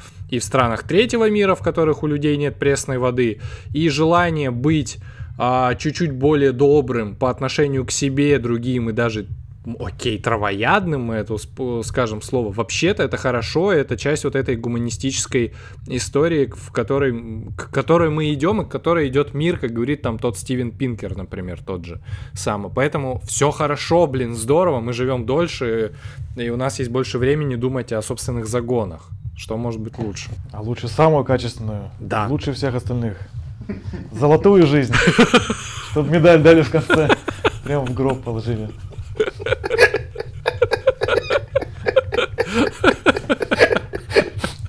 Вот это, вот это троллинг вообще, Вася, я, вот это ну, троллинг. Ну, ну да. ладно, троллинг. Ну, Вася сразу же позицию обозначил и следует, нормально. Я обозначил, тут вроде пока честно, да. Это не, тоже недавно, недавно был а. какой-то разговор у нас тут с Сашей. По, по, как раз по поводу, что нужно прямо сейчас я... И я говорю, так, ну, на, ну, типа, на часы вот жизни посмотришь, ну, блин, ну, похоже, что что-то, видимо, опять плохие новости, да? Похоже, что, ну, типа, можно, конечно, зачитываться там какими-то биографиями, кто там что-то сделал в 40 лет, но с каждым годом все как бы проще принять мысль, что да угомонись ты, что ты, что ты суетишься-то? Если ты, не, если ты не, не, не насуетил до сих пор, то как бы шансов все меньше, и, ну и гуманись, в общем, все. Опять же, надо иметь в виду, что есть очень много примеров противоположных. Например, Дракула поехал в Великобританию в 412 лет, да, чтобы пополнить да. э, ну, крови новой. Поэтому, знаете, есть на кого равняться. Историю, историю Саш, все-таки расскажу. Свою... Она не да, совсем давай. про это, но она, я просто попытаюсь вырулить и, может быть, все-таки уговорить Васю немножко рассказать про историю эмоционального выгорания. Ну, Вася, конечно, кривится, как обычно.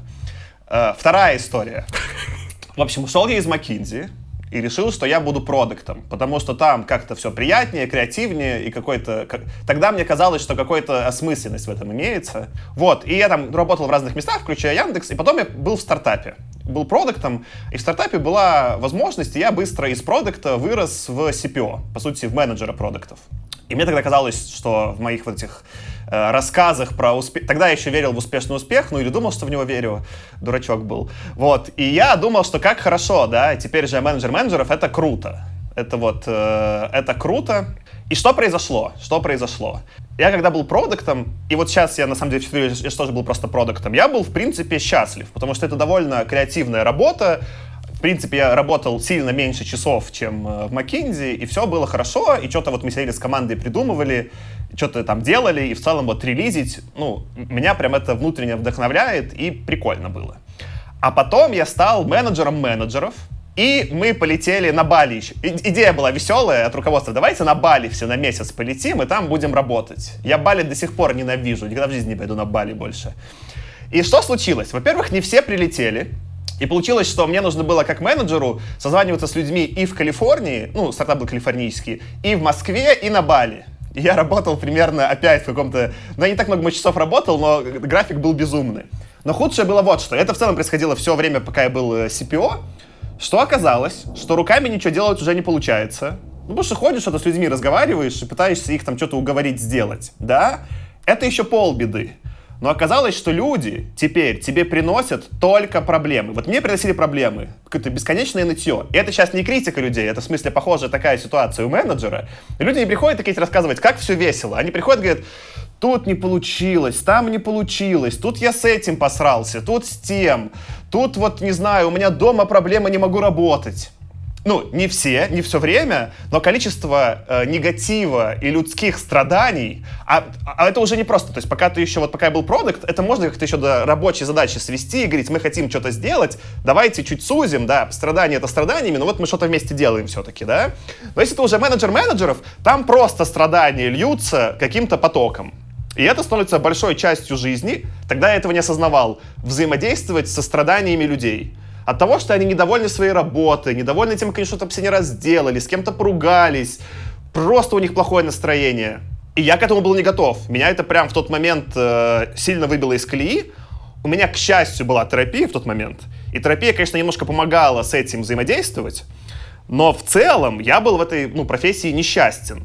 И что там было самое подлое, что в какой-то момент я вот почувствовал, что у меня тоже энергия закончилась, как и в ситуации с Маккинзи. Но это как-то было по-другому. То есть это не так легко симптоматически лечилось, как в случае с Маккинзи. В случае с Маккинзи я просто отоспался месяц и прошло, да?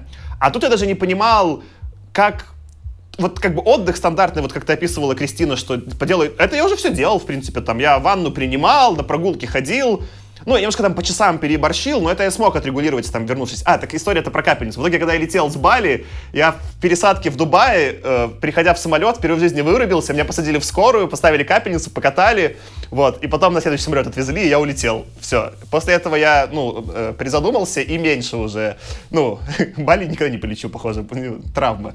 Вот. Э, я к тому, что это э, сложно было зафиксировать, э, в том числе потому, что это какой-то другой вид э, э, штуки, да. И вот э, я проводил просто параллель с терапией, может, Вася расскажет про эмоциональное выгорание, откуда оно исторически началось. В терапии же для чего-то похожего есть супервизия, где за тобой как раз-таки присматривают, чтобы ты чуть-чуть не подофигел от страданий людей. Может, расскажешь, Вася, подробнее? Ну, расскажу, да. Я кривлюсь, как ты заметил, да. Ну, и расскажу. Кратко очень. Не, эмоциональное выгорание исторически, это как раз связано с с эмоциональным выгоранием, не, то, не просто количество работы, да, интенсивность работы или там объем ее, а именно, да, что там присутствуют чужие страдания при этом. Там речь шла о на наркологической клинике, а это грустное место, ну, потому что люди не вылечиваются нифига, они приходят снова и снова, и в итоге персонал грустнеет. То есть, если практически мне э, Саша говорил, что надо как-то, чтобы практически были какие-то советы, ну или что-то выводы какие-то, то я вечно пуху какого-то накидаю, что с ним делать, не ясно. Что справедливо, конечно. Ну, практически совет опять, ладно, будет э, троллинг, так троллинг. Но практически совет какой? Если хотите прям качественно выгореть, прям как следует, надо не только интенсивность, надо еще вот это положить туда сверху, вот это. То, что вы не можете просто скинуть, да, то есть э, работу, понятно, что сложно прервать, но можно, а вот эта штука, она прям добивает качественно, то есть это... И поэтому речь была о том, что нужна супервизия, да, для э, людей, которые работают со страдающими непосредственно людьми. То есть люди страдающие приходят к тебе, чтобы ты что то с этим сделал а ты знаешь, что, во-первых, ты сделать можешь очень мало, если можешь вообще что-либо сделать. Так они, собаки, такие еще не вылечиваются. Они приходят опять и опять, опять и опять.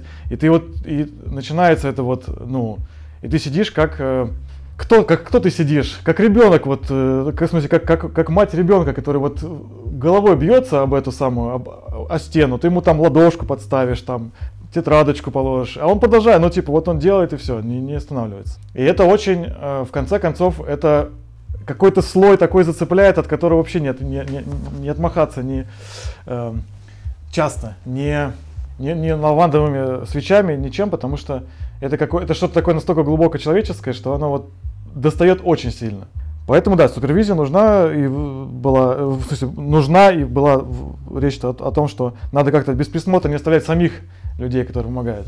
Ну, к разговору текущему, да, просто если вас, судя по тому, что Саша говорит, если добавок к интенсивности добавить еще менеджерство менеджеров, то есть, короче, любых людей, которые тебе могут жаловаться на жизнь, да, в каком-то виде, это тебя задолбает э, еще более качественно, еще более тяжко, и от этого еще сложнее будет как-то, ну, я знаю, отдохнуть подходит вообще слово или нет.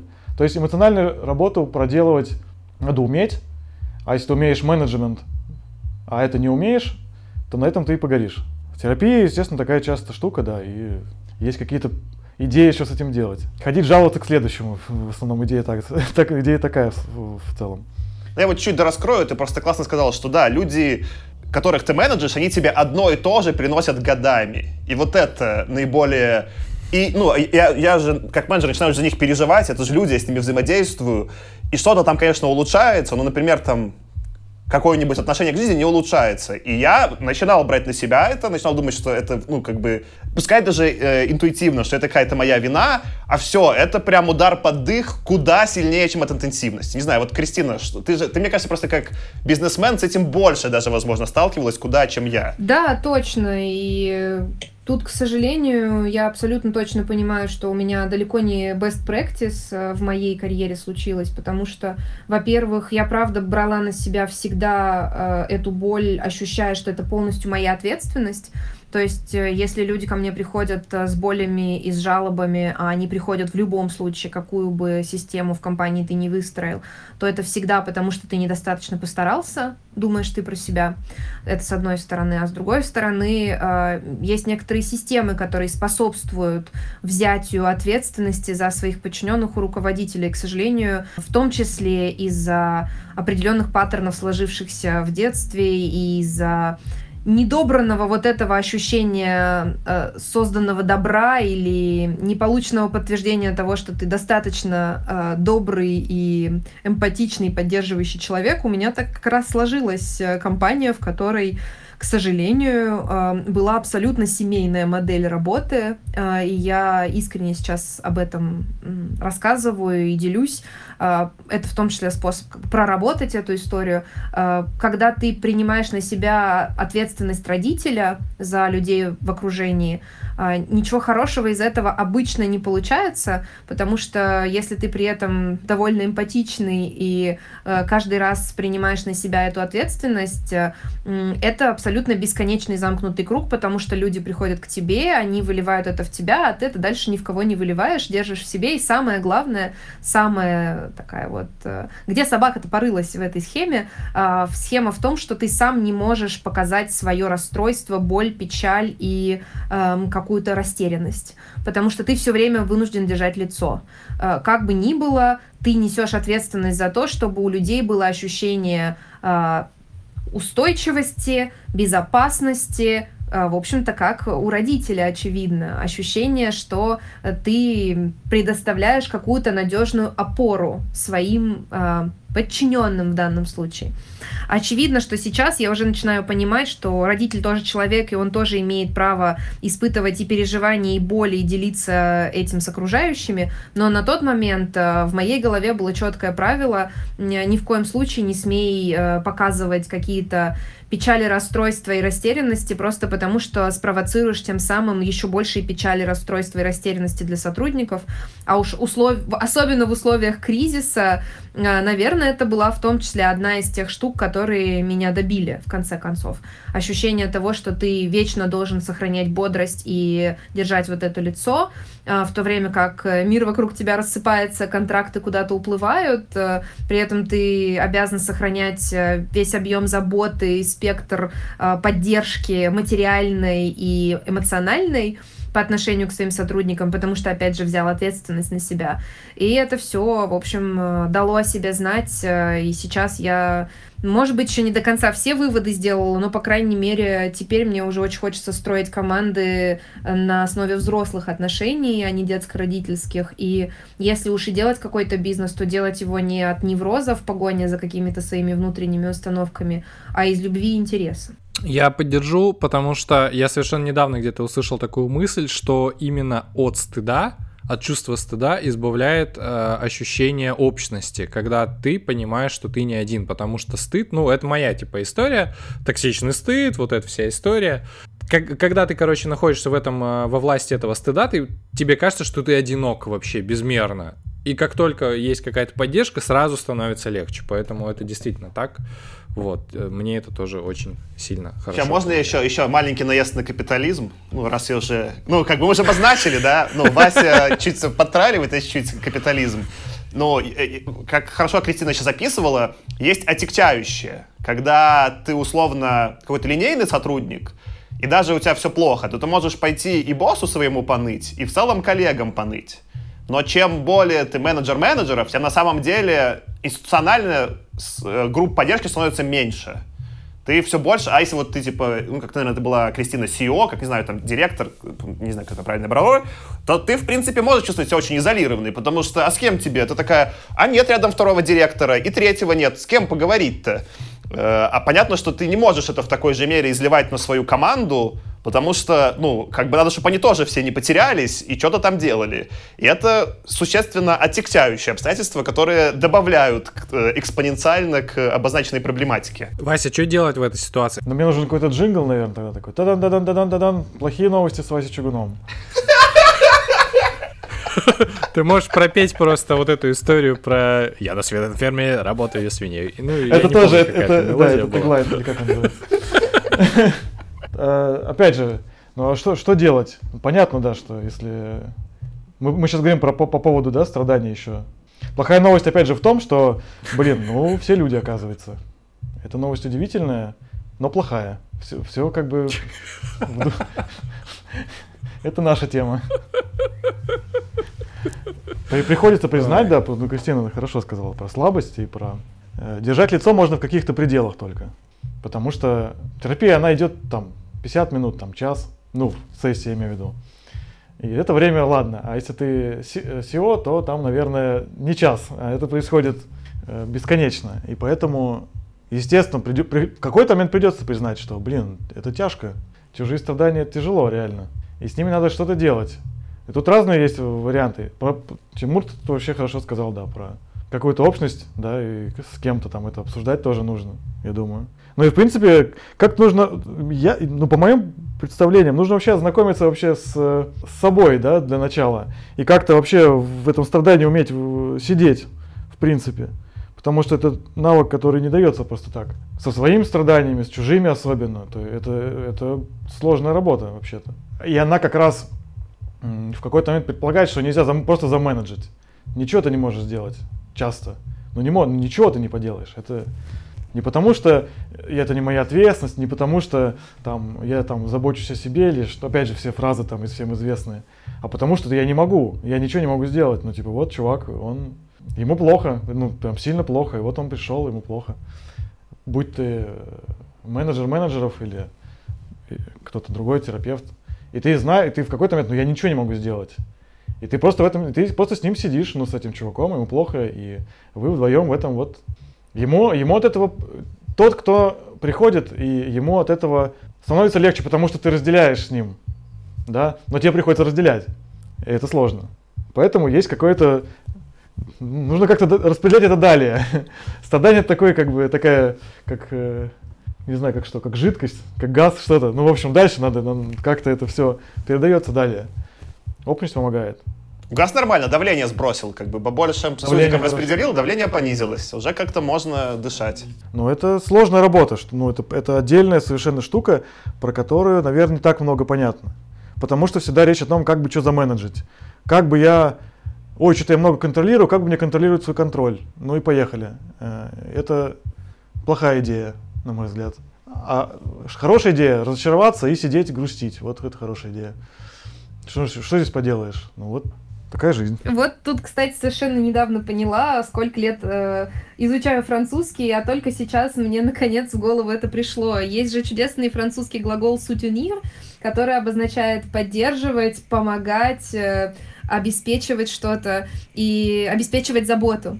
Э, и только сейчас мне стало ясно, что, собственно, слово «сутенер», оно ровно оттуда. Это, да, тот человек, который обеспечивает заботу и поддерживает. Кстати, есть даже такое французское существительное, собственно, «сутенер» — это человек, который обеспечивает заботу. Это так плохо, что хорошо. Но я сразу заявил, что ты точно больше наш слов знаешь. Это было очевидно. Короче, переход хочу, чтобы, ну, Вася более пессимистичен. Что с работой вот этой угарной, как, например, вот ты сейчас, Кристина, описывала, как у меня было, что в стартапе, что в Макинзе, есть еще проблематика, которую э, Вася нормально описывает, что, в общем-то, можно, ну, подустать. И еще там, оказывается, создание людей, все вот это. И что в целом неплохо бы, чтобы в жизни что-то кроме этой работы было. Э, и начинаются эти, конечно, довольно тупые, кажется, но весьма полезные советы, что, ну, в целом, вот у тебя муж есть, Кристина, это неплохая поддержка, когда, я думаю, выгорание э, происходит, чтобы муж рядом находился. Вот Вася, например, у меня друг есть рядом. Это неплохо, что можно прийти Васе и поныть про что-то, да? Э, или там, ну, типа, друзья, какие-то хобби, что-то, что дает энергию. Проблема в том, что когда работа случается, вот как ты описывала, Кристина, по сколько там, много-много часов, то, во-первых, на это пространство не остается, а это все не, нельзя сказать, что вот мы закончили, и оно сразу включится. Невозможно друзей сказать, что такие, а теперь у меня появляются вокруг друзья веселые, да? Это все требует вовлечения времени и скилла, навыка. Потому что по факту это процесс. Ну, то есть вот в общении с Васей, в обсуждении философ... с философией наша дружба с ним и создается. И неплохо бы уметь делать что-то вне работы. И у меня такая еще будет претензия к сильному переугару в капитализм, да, что он это немножечко все забирает. А, а потом это нельзя включить. О, а теперь я вот ложусь на диван и понимаю, как это отдыхать. Придется сначала прилечь на диван, Кристина, охренеть, что непонятно, что делать, что реально в потолок смотреть. Это плохо. Как-то это проработать. Потом понять, что он все-таки нормально лежать на диване. Я могу, наверное, лежать на диване час в неделю, там, или сколько-то, или 5, или 25. У всех, скорее всего, окажется разный допуск. Софа менеджмент. Софа менеджмент обязательно и через там софа capacity и софа intensity. Зависит от э, качества дивана.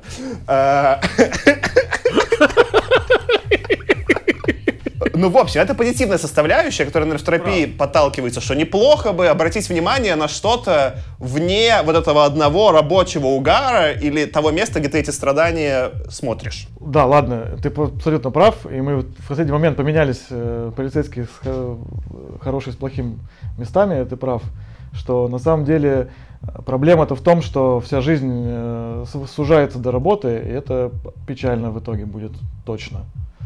Поэтому терапия, опять же, в моем понимании и вообще вся эта деятельность, она нужна для того, чтобы расширять.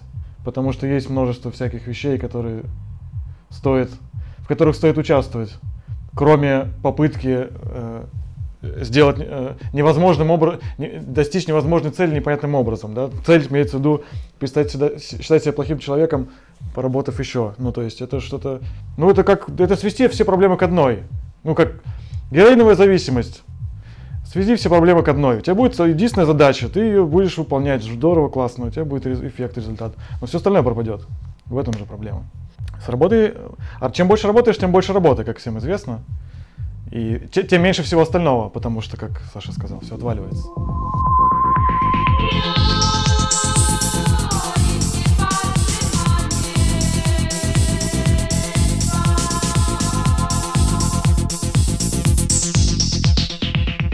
А можно и винишко себе налью для рекомендаций? Так, я наболтал лишнего. И я вот, например, супер рада, что мы сейчас пишем эту историю, потому что когда, как я уже сказала, я сама испугалась и оказалась где-то в неизвестном для меня состоянии потерянности, а, мне безумно помогло то, что некоторые люди рассказали о своей истории выгорания, как они с этим справлялись, и что, оказывается, не знать, когда у тебя вообще появятся силы выйти из дома, и при этом, когда появятся силы выйти из дома и не испугаться, что ты там заболеешь и умрешь от коронавируса, а, это все абсолютно нормально. И самое интересное, что через какое-то время, спустя после выгорания, когда у меня наконец появились силы об этом хотя бы поговорить с близкими друзьями, а потом об этом поговорить э, в более или менее абстрактных понятиях с подписчиками, рассказать об этом в своих постах, а, потом поговорить более предметно, вот, например, как, как с вами сейчас, я стала получать звонки и сообщения от людей, которые рассказывали, что с ними происходит что-то не так, в основном, кстати, от девушек, э, причем на довольно высоких позициях и э, чаще всего с э, семьями, которые были в полной растерянности и спрашивали, Кристин, кажется, ты уходила на какое-то время в отпуск, и бросала, не бросала работу, оставляла часть своей работы, это было так на тебя не похоже, кажется, с тобой что-то происходило, и ты теряла силы, и, э, видимо, может быть, у тебя были какие-то симптомы, кажется, мне очень плохо, я не понимаю, что со мной происходит, не можешь ли ты со мной об этом поговорить, или расскажи о своей истории. И я понимала, что это по-настоящему такая, это крик о помощи, э, это просьба поддержать, в мире, где абсолютно ненормально оказаться слабой, оказаться растерянной, оказаться эм, в пространстве выбора между вроде как продолжающейся классной карьерой и семьей и внутренним состоянием, в котором тебе ничего уже больше не нужно и кажется, что что-то сломалось.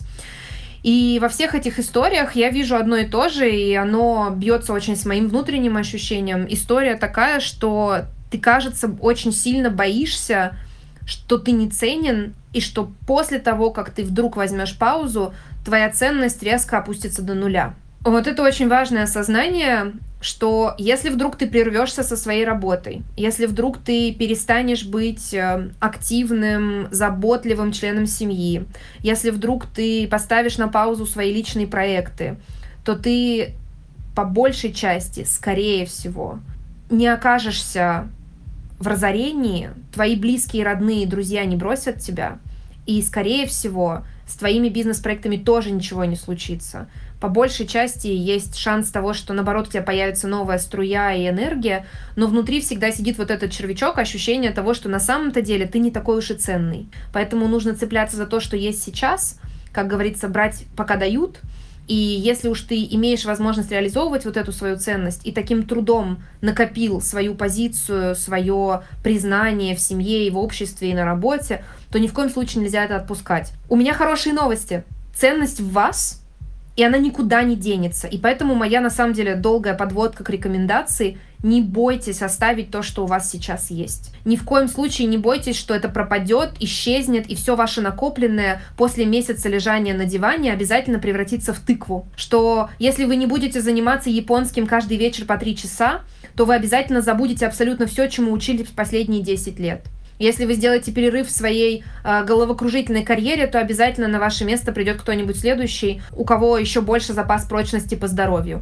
Или у кого больше генетическая предрасположенность к занятию управляющей должности. Не бойтесь. Всего того, чего вы добились, у вас оно правда есть внутри, его никто не отнимет, и вы, скорее всего, либо вернетесь на ту же позицию, либо поймете, что она почему-то по какой-то причине сейчас вам не подходит. Поэтому не бояться поставить на паузу э, активную заботу о других членах семьи, а позаботиться о себе.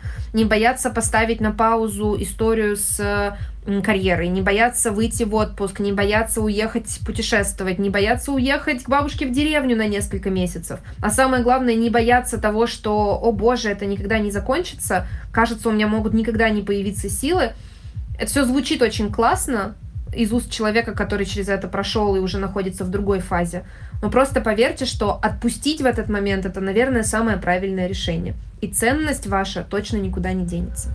Вот, я тут захватила книжечек. А, не боюсь рекомендовать вам простые книги, а не супер заумную литературу, как раньше. Горжусь собой. А, у меня в ручках четыре книжки про а, разные, но они все так или иначе нашли меня очень вовремя и либо помогли мне справиться с процессом, либо постфактум подтвердили часть моих размышлений. Я очень надеюсь, что те, кто, может быть, переживают сейчас э, такой период, это супер полезное чтиво, которое помогает быть более бережным к себе и трезвее оценивать э, как свои ограничения, так и свои возможности. Первая эта история называется «Спасатели спасаться» Мелоди Битти. Несмотря на то, что, в общем-то, вроде книга не по адресу, и она написана для тех, у кого в семье есть зависимые люди, она все равно супер полезна для тех, кто чувствует, что чаще берет больше ответственности за других, чем за себя. А, и я уверена, что если вы переборете первое смущение нескольких глав, где рассказывается алкозависимых и наркопотребителей, то обязательно найдете для себя очень много нового и ценного и полезного, потому что книжка вполне универсальная про то, как поставить себя на первое место и при этом не умереть от чувства стыда за собственную эгоцентричность, эгоизм и так далее. Вторая э, чудесная книжка называется «Ребенок в тебе должен обрести дом». Это немецкая книга, она э, супер полезна, потому что она очень практичная. Ее написала практикующий психолог, и она дала массу упражнений, она, мне кажется, будет э, актуальна вообще абсолютно любому человеку. Опять же, про э, ощущение собственных неврозов и собственных причин двигаться дальше, вперед или, может быть, наоборот, где-то себя тормозить. Еще у меня тут есть э, чудесная пластичность мозга. Вот после того, как меня очень сильно испугал Дик Свааб его зовут, который написал «Мы — это наш мозг», меня успокоил товарищ Дойдж со своей пластичностью мозга, который объяснил, что даже если у нас нет к чему-то предрасположенности, абсолютно нормально заниматься развитием э, собственного мышления и э, собственных когнитивных и других э, навыков, просто потому что мы постоянно меняющееся существо, и даже если вы будете лежать на диване и будете считать, что забываете японский, все можно вернуть на место, и товарищ Дойдж меня несколько успокоил. И последняя, она немножко не соотносится, может быть, с моими высказываниями, воспоминаниями, а ближе к тому, о чем говорил Тимур в начале. Э, книга «Мультипотенциалы». Э, это произведение, э, ну, тоже такая очень простая, простое чтиво. Вапник Эмили написала про то, какие особенности есть у людей с разными профессиями, которые совмещают одновременно много занятий, как им не угореть, как не сойти с ума, как не умереть от комплекса самозванца. В общем, тоже меня в свое время очень поддержала книжка, когда я пересматривала и свою работу, и свою загруз. И в том числе поняла, что моя бесконечная попытка заниматься всем сразу, она а, имеет разные корни, не всегда оно растет из интереса. А, я уверена, что многим из наших слушателей это тоже будет полезно и поможет им немножко не остепениться, а именно найти баланс между тем, что им нравится, тем, что им позволяет зарабатывать, и тем, что решает их неврозы. Я раньше тоже думал, что я мультипотенциал, но потом, когда ты в очередной раз рассказала э, как ты работаешь, я такой, не, я не, я редактор. Подкастер. Ты решил, я полипотенциал. Я, кстати, когда ты рассказывала, Кристина, про то, как ну, твои коллеги э, переживали про то, что рядом с тобой ничего не достигнешь, а ты параллельно переживала про то, что ты недостаточно достигла, потому что можно больше, я подумал, ситуация довольно патовая, недовольны все в этой ситуации, типа, ну... я чаще был в твоей позиции такой, типа, надо больше, я как не думал, ну, это наверняка на других людей тоже может влиять странно. Э, ты, конечно, мультипотенциал, Тимур, прекрати, действительно, что за скромность. А, ты комплиментов хотел. Тимур, ты мало того, что мультипотенциал, у тебя еще борода красивая. Спасибо. А что, банки какие нарастил? О! А покажь, покажь банки. Да ладно, вы что? Давай, покажи. Ну, покажи, я хочу просто подкачать плечи. Давай, давай. Ни- ничего особенного на самом деле. Там не- Нормально. Норм, нормасик. Вклады растут, но там потом как бы замедляется. Когда уже экономика сильно выросла, там рост замедляется, иногда даже в убыль уходит. Все так. М- Мои менее серьезные рекомендации можно? Я не готовился, кстати, про рекомендации, потому что я слушал выпуск, но два часа, я не успел до рекомендаций слушать, поэтому я не знал. Они будут на ходу и тематические. Э, Две вещи я посоветую. Одну более серьезную. Ну, я сейчас безработный. Очень этим наслаждаюсь, кайфую. Вот днем винишком накидываюсь. В целом всем рекомендую. Книжку я прочитал, называется «Designing Your Life». Э, Там, по-моему, один Билл Бёрнетт автор, второго не помню. Это, в общем, чуваки из Стэнфорда, они там э, преподавали дизайн, они вот там были вот эти одни из например, авторов design thinking а, и они пытались этот дизайн мышления применить по э, карьере. Э, Чем она хороша? Она довольно практичная, в этом смысле, конечно, американская, немножко из этой всей категории успешного успеха, что проблема. Но из хорошего они специально обращают внимание на два момента. Один момент они все-таки предлагают э, сказать, что жизнь это не только работа, а еще как минимум там они предлагают, по-моему, э, love, health и что-то четвертое, забыл. Ну, то есть и предлагают, чтобы это как-то было сбалансировано, что уже неплохо в рамках того тезиса, который мы с Васей озвучивали. Может, духовность какая-нибудь? а, Да, по-моему, что-то такое как-то, ну, из-за того, что они пытаются угодить, там она какая-то хитрая, типа она не спиричуэлити, а что-то там, да, да, да, ты прав. А, а второе, что для меня было, например, очень полезно в качестве упражнения, они предлагают написать два эссе. Одно эссе про твою философию, такой как бы, э, как бы work view, они его называют, что ты думаешь про работу, а второе эссе про life view, что ты думаешь про жизнь. И поискать там противоречия. И это как раз-таки немножко вот заход на территорию, где э, вот какой-то успешный успех может сильно столкнуться, не знаю, там, желанием просто э, что-то прикольное поделать, например, или еще что-то, да. Я вот какие-то у себя нашел в этом смысле конфликты, которые теперь можно как-то пытаться менеджить, мне понравилось, довольно было практично. А если менее серьезную рекомендацию, но более любимую, то я всем советую посмотреть, я всегда могу советовать, это мой любимый фильм, посмотреть «Большого Лебовски», там вот есть э, главный персонаж чувак. Бинго! Бинго! Это э, в прошлом эпизоде психотерапевт, с которым мы записывали публичную запись, он посоветовал этот фильм. Это один из моих любимых фильмов, правда, да. Я его пересматриваю каждый год. Ну, во-первых, я хочу... Я чувствую, как с каждым годом я все больше похож на чувака, и это успокаивает, это некий тренд. А, Но он как раз-таки приколен с точки зрения того, что этот э, глубоко интеллектуально показывает как раз-таки жизнь человека, не играющего в успешный успех, но при этом эта жизнь этого человека имеет осмысленность.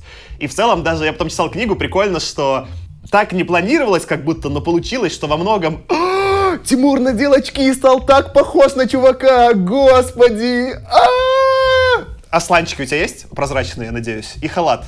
Блин, халата, слушай, Слушай. халат еще не пришел, но... а, да. Халат важен в целом Да, в жизни. Я да. вот, когда у меня халат появился, жизнь наладилась. Вот это, А, рекомен- халат вот это купите себе. рекомендация, да. Халат.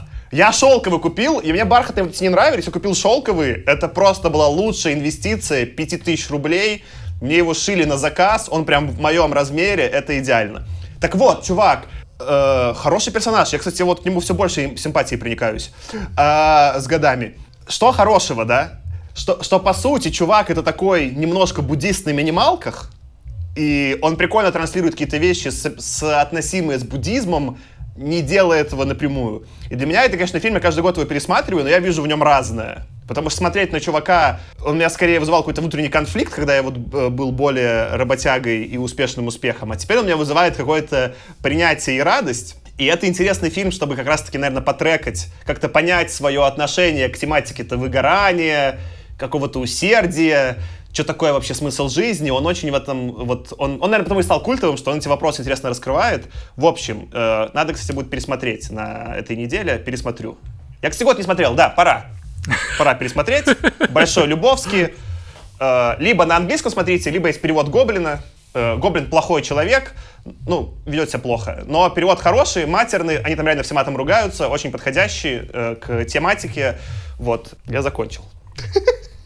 А Я что-то в полной растерянности, как будто на улицу побежал. Так, быстро назови животное, любое животное, у тебя просто статический шум, как в телевизоре.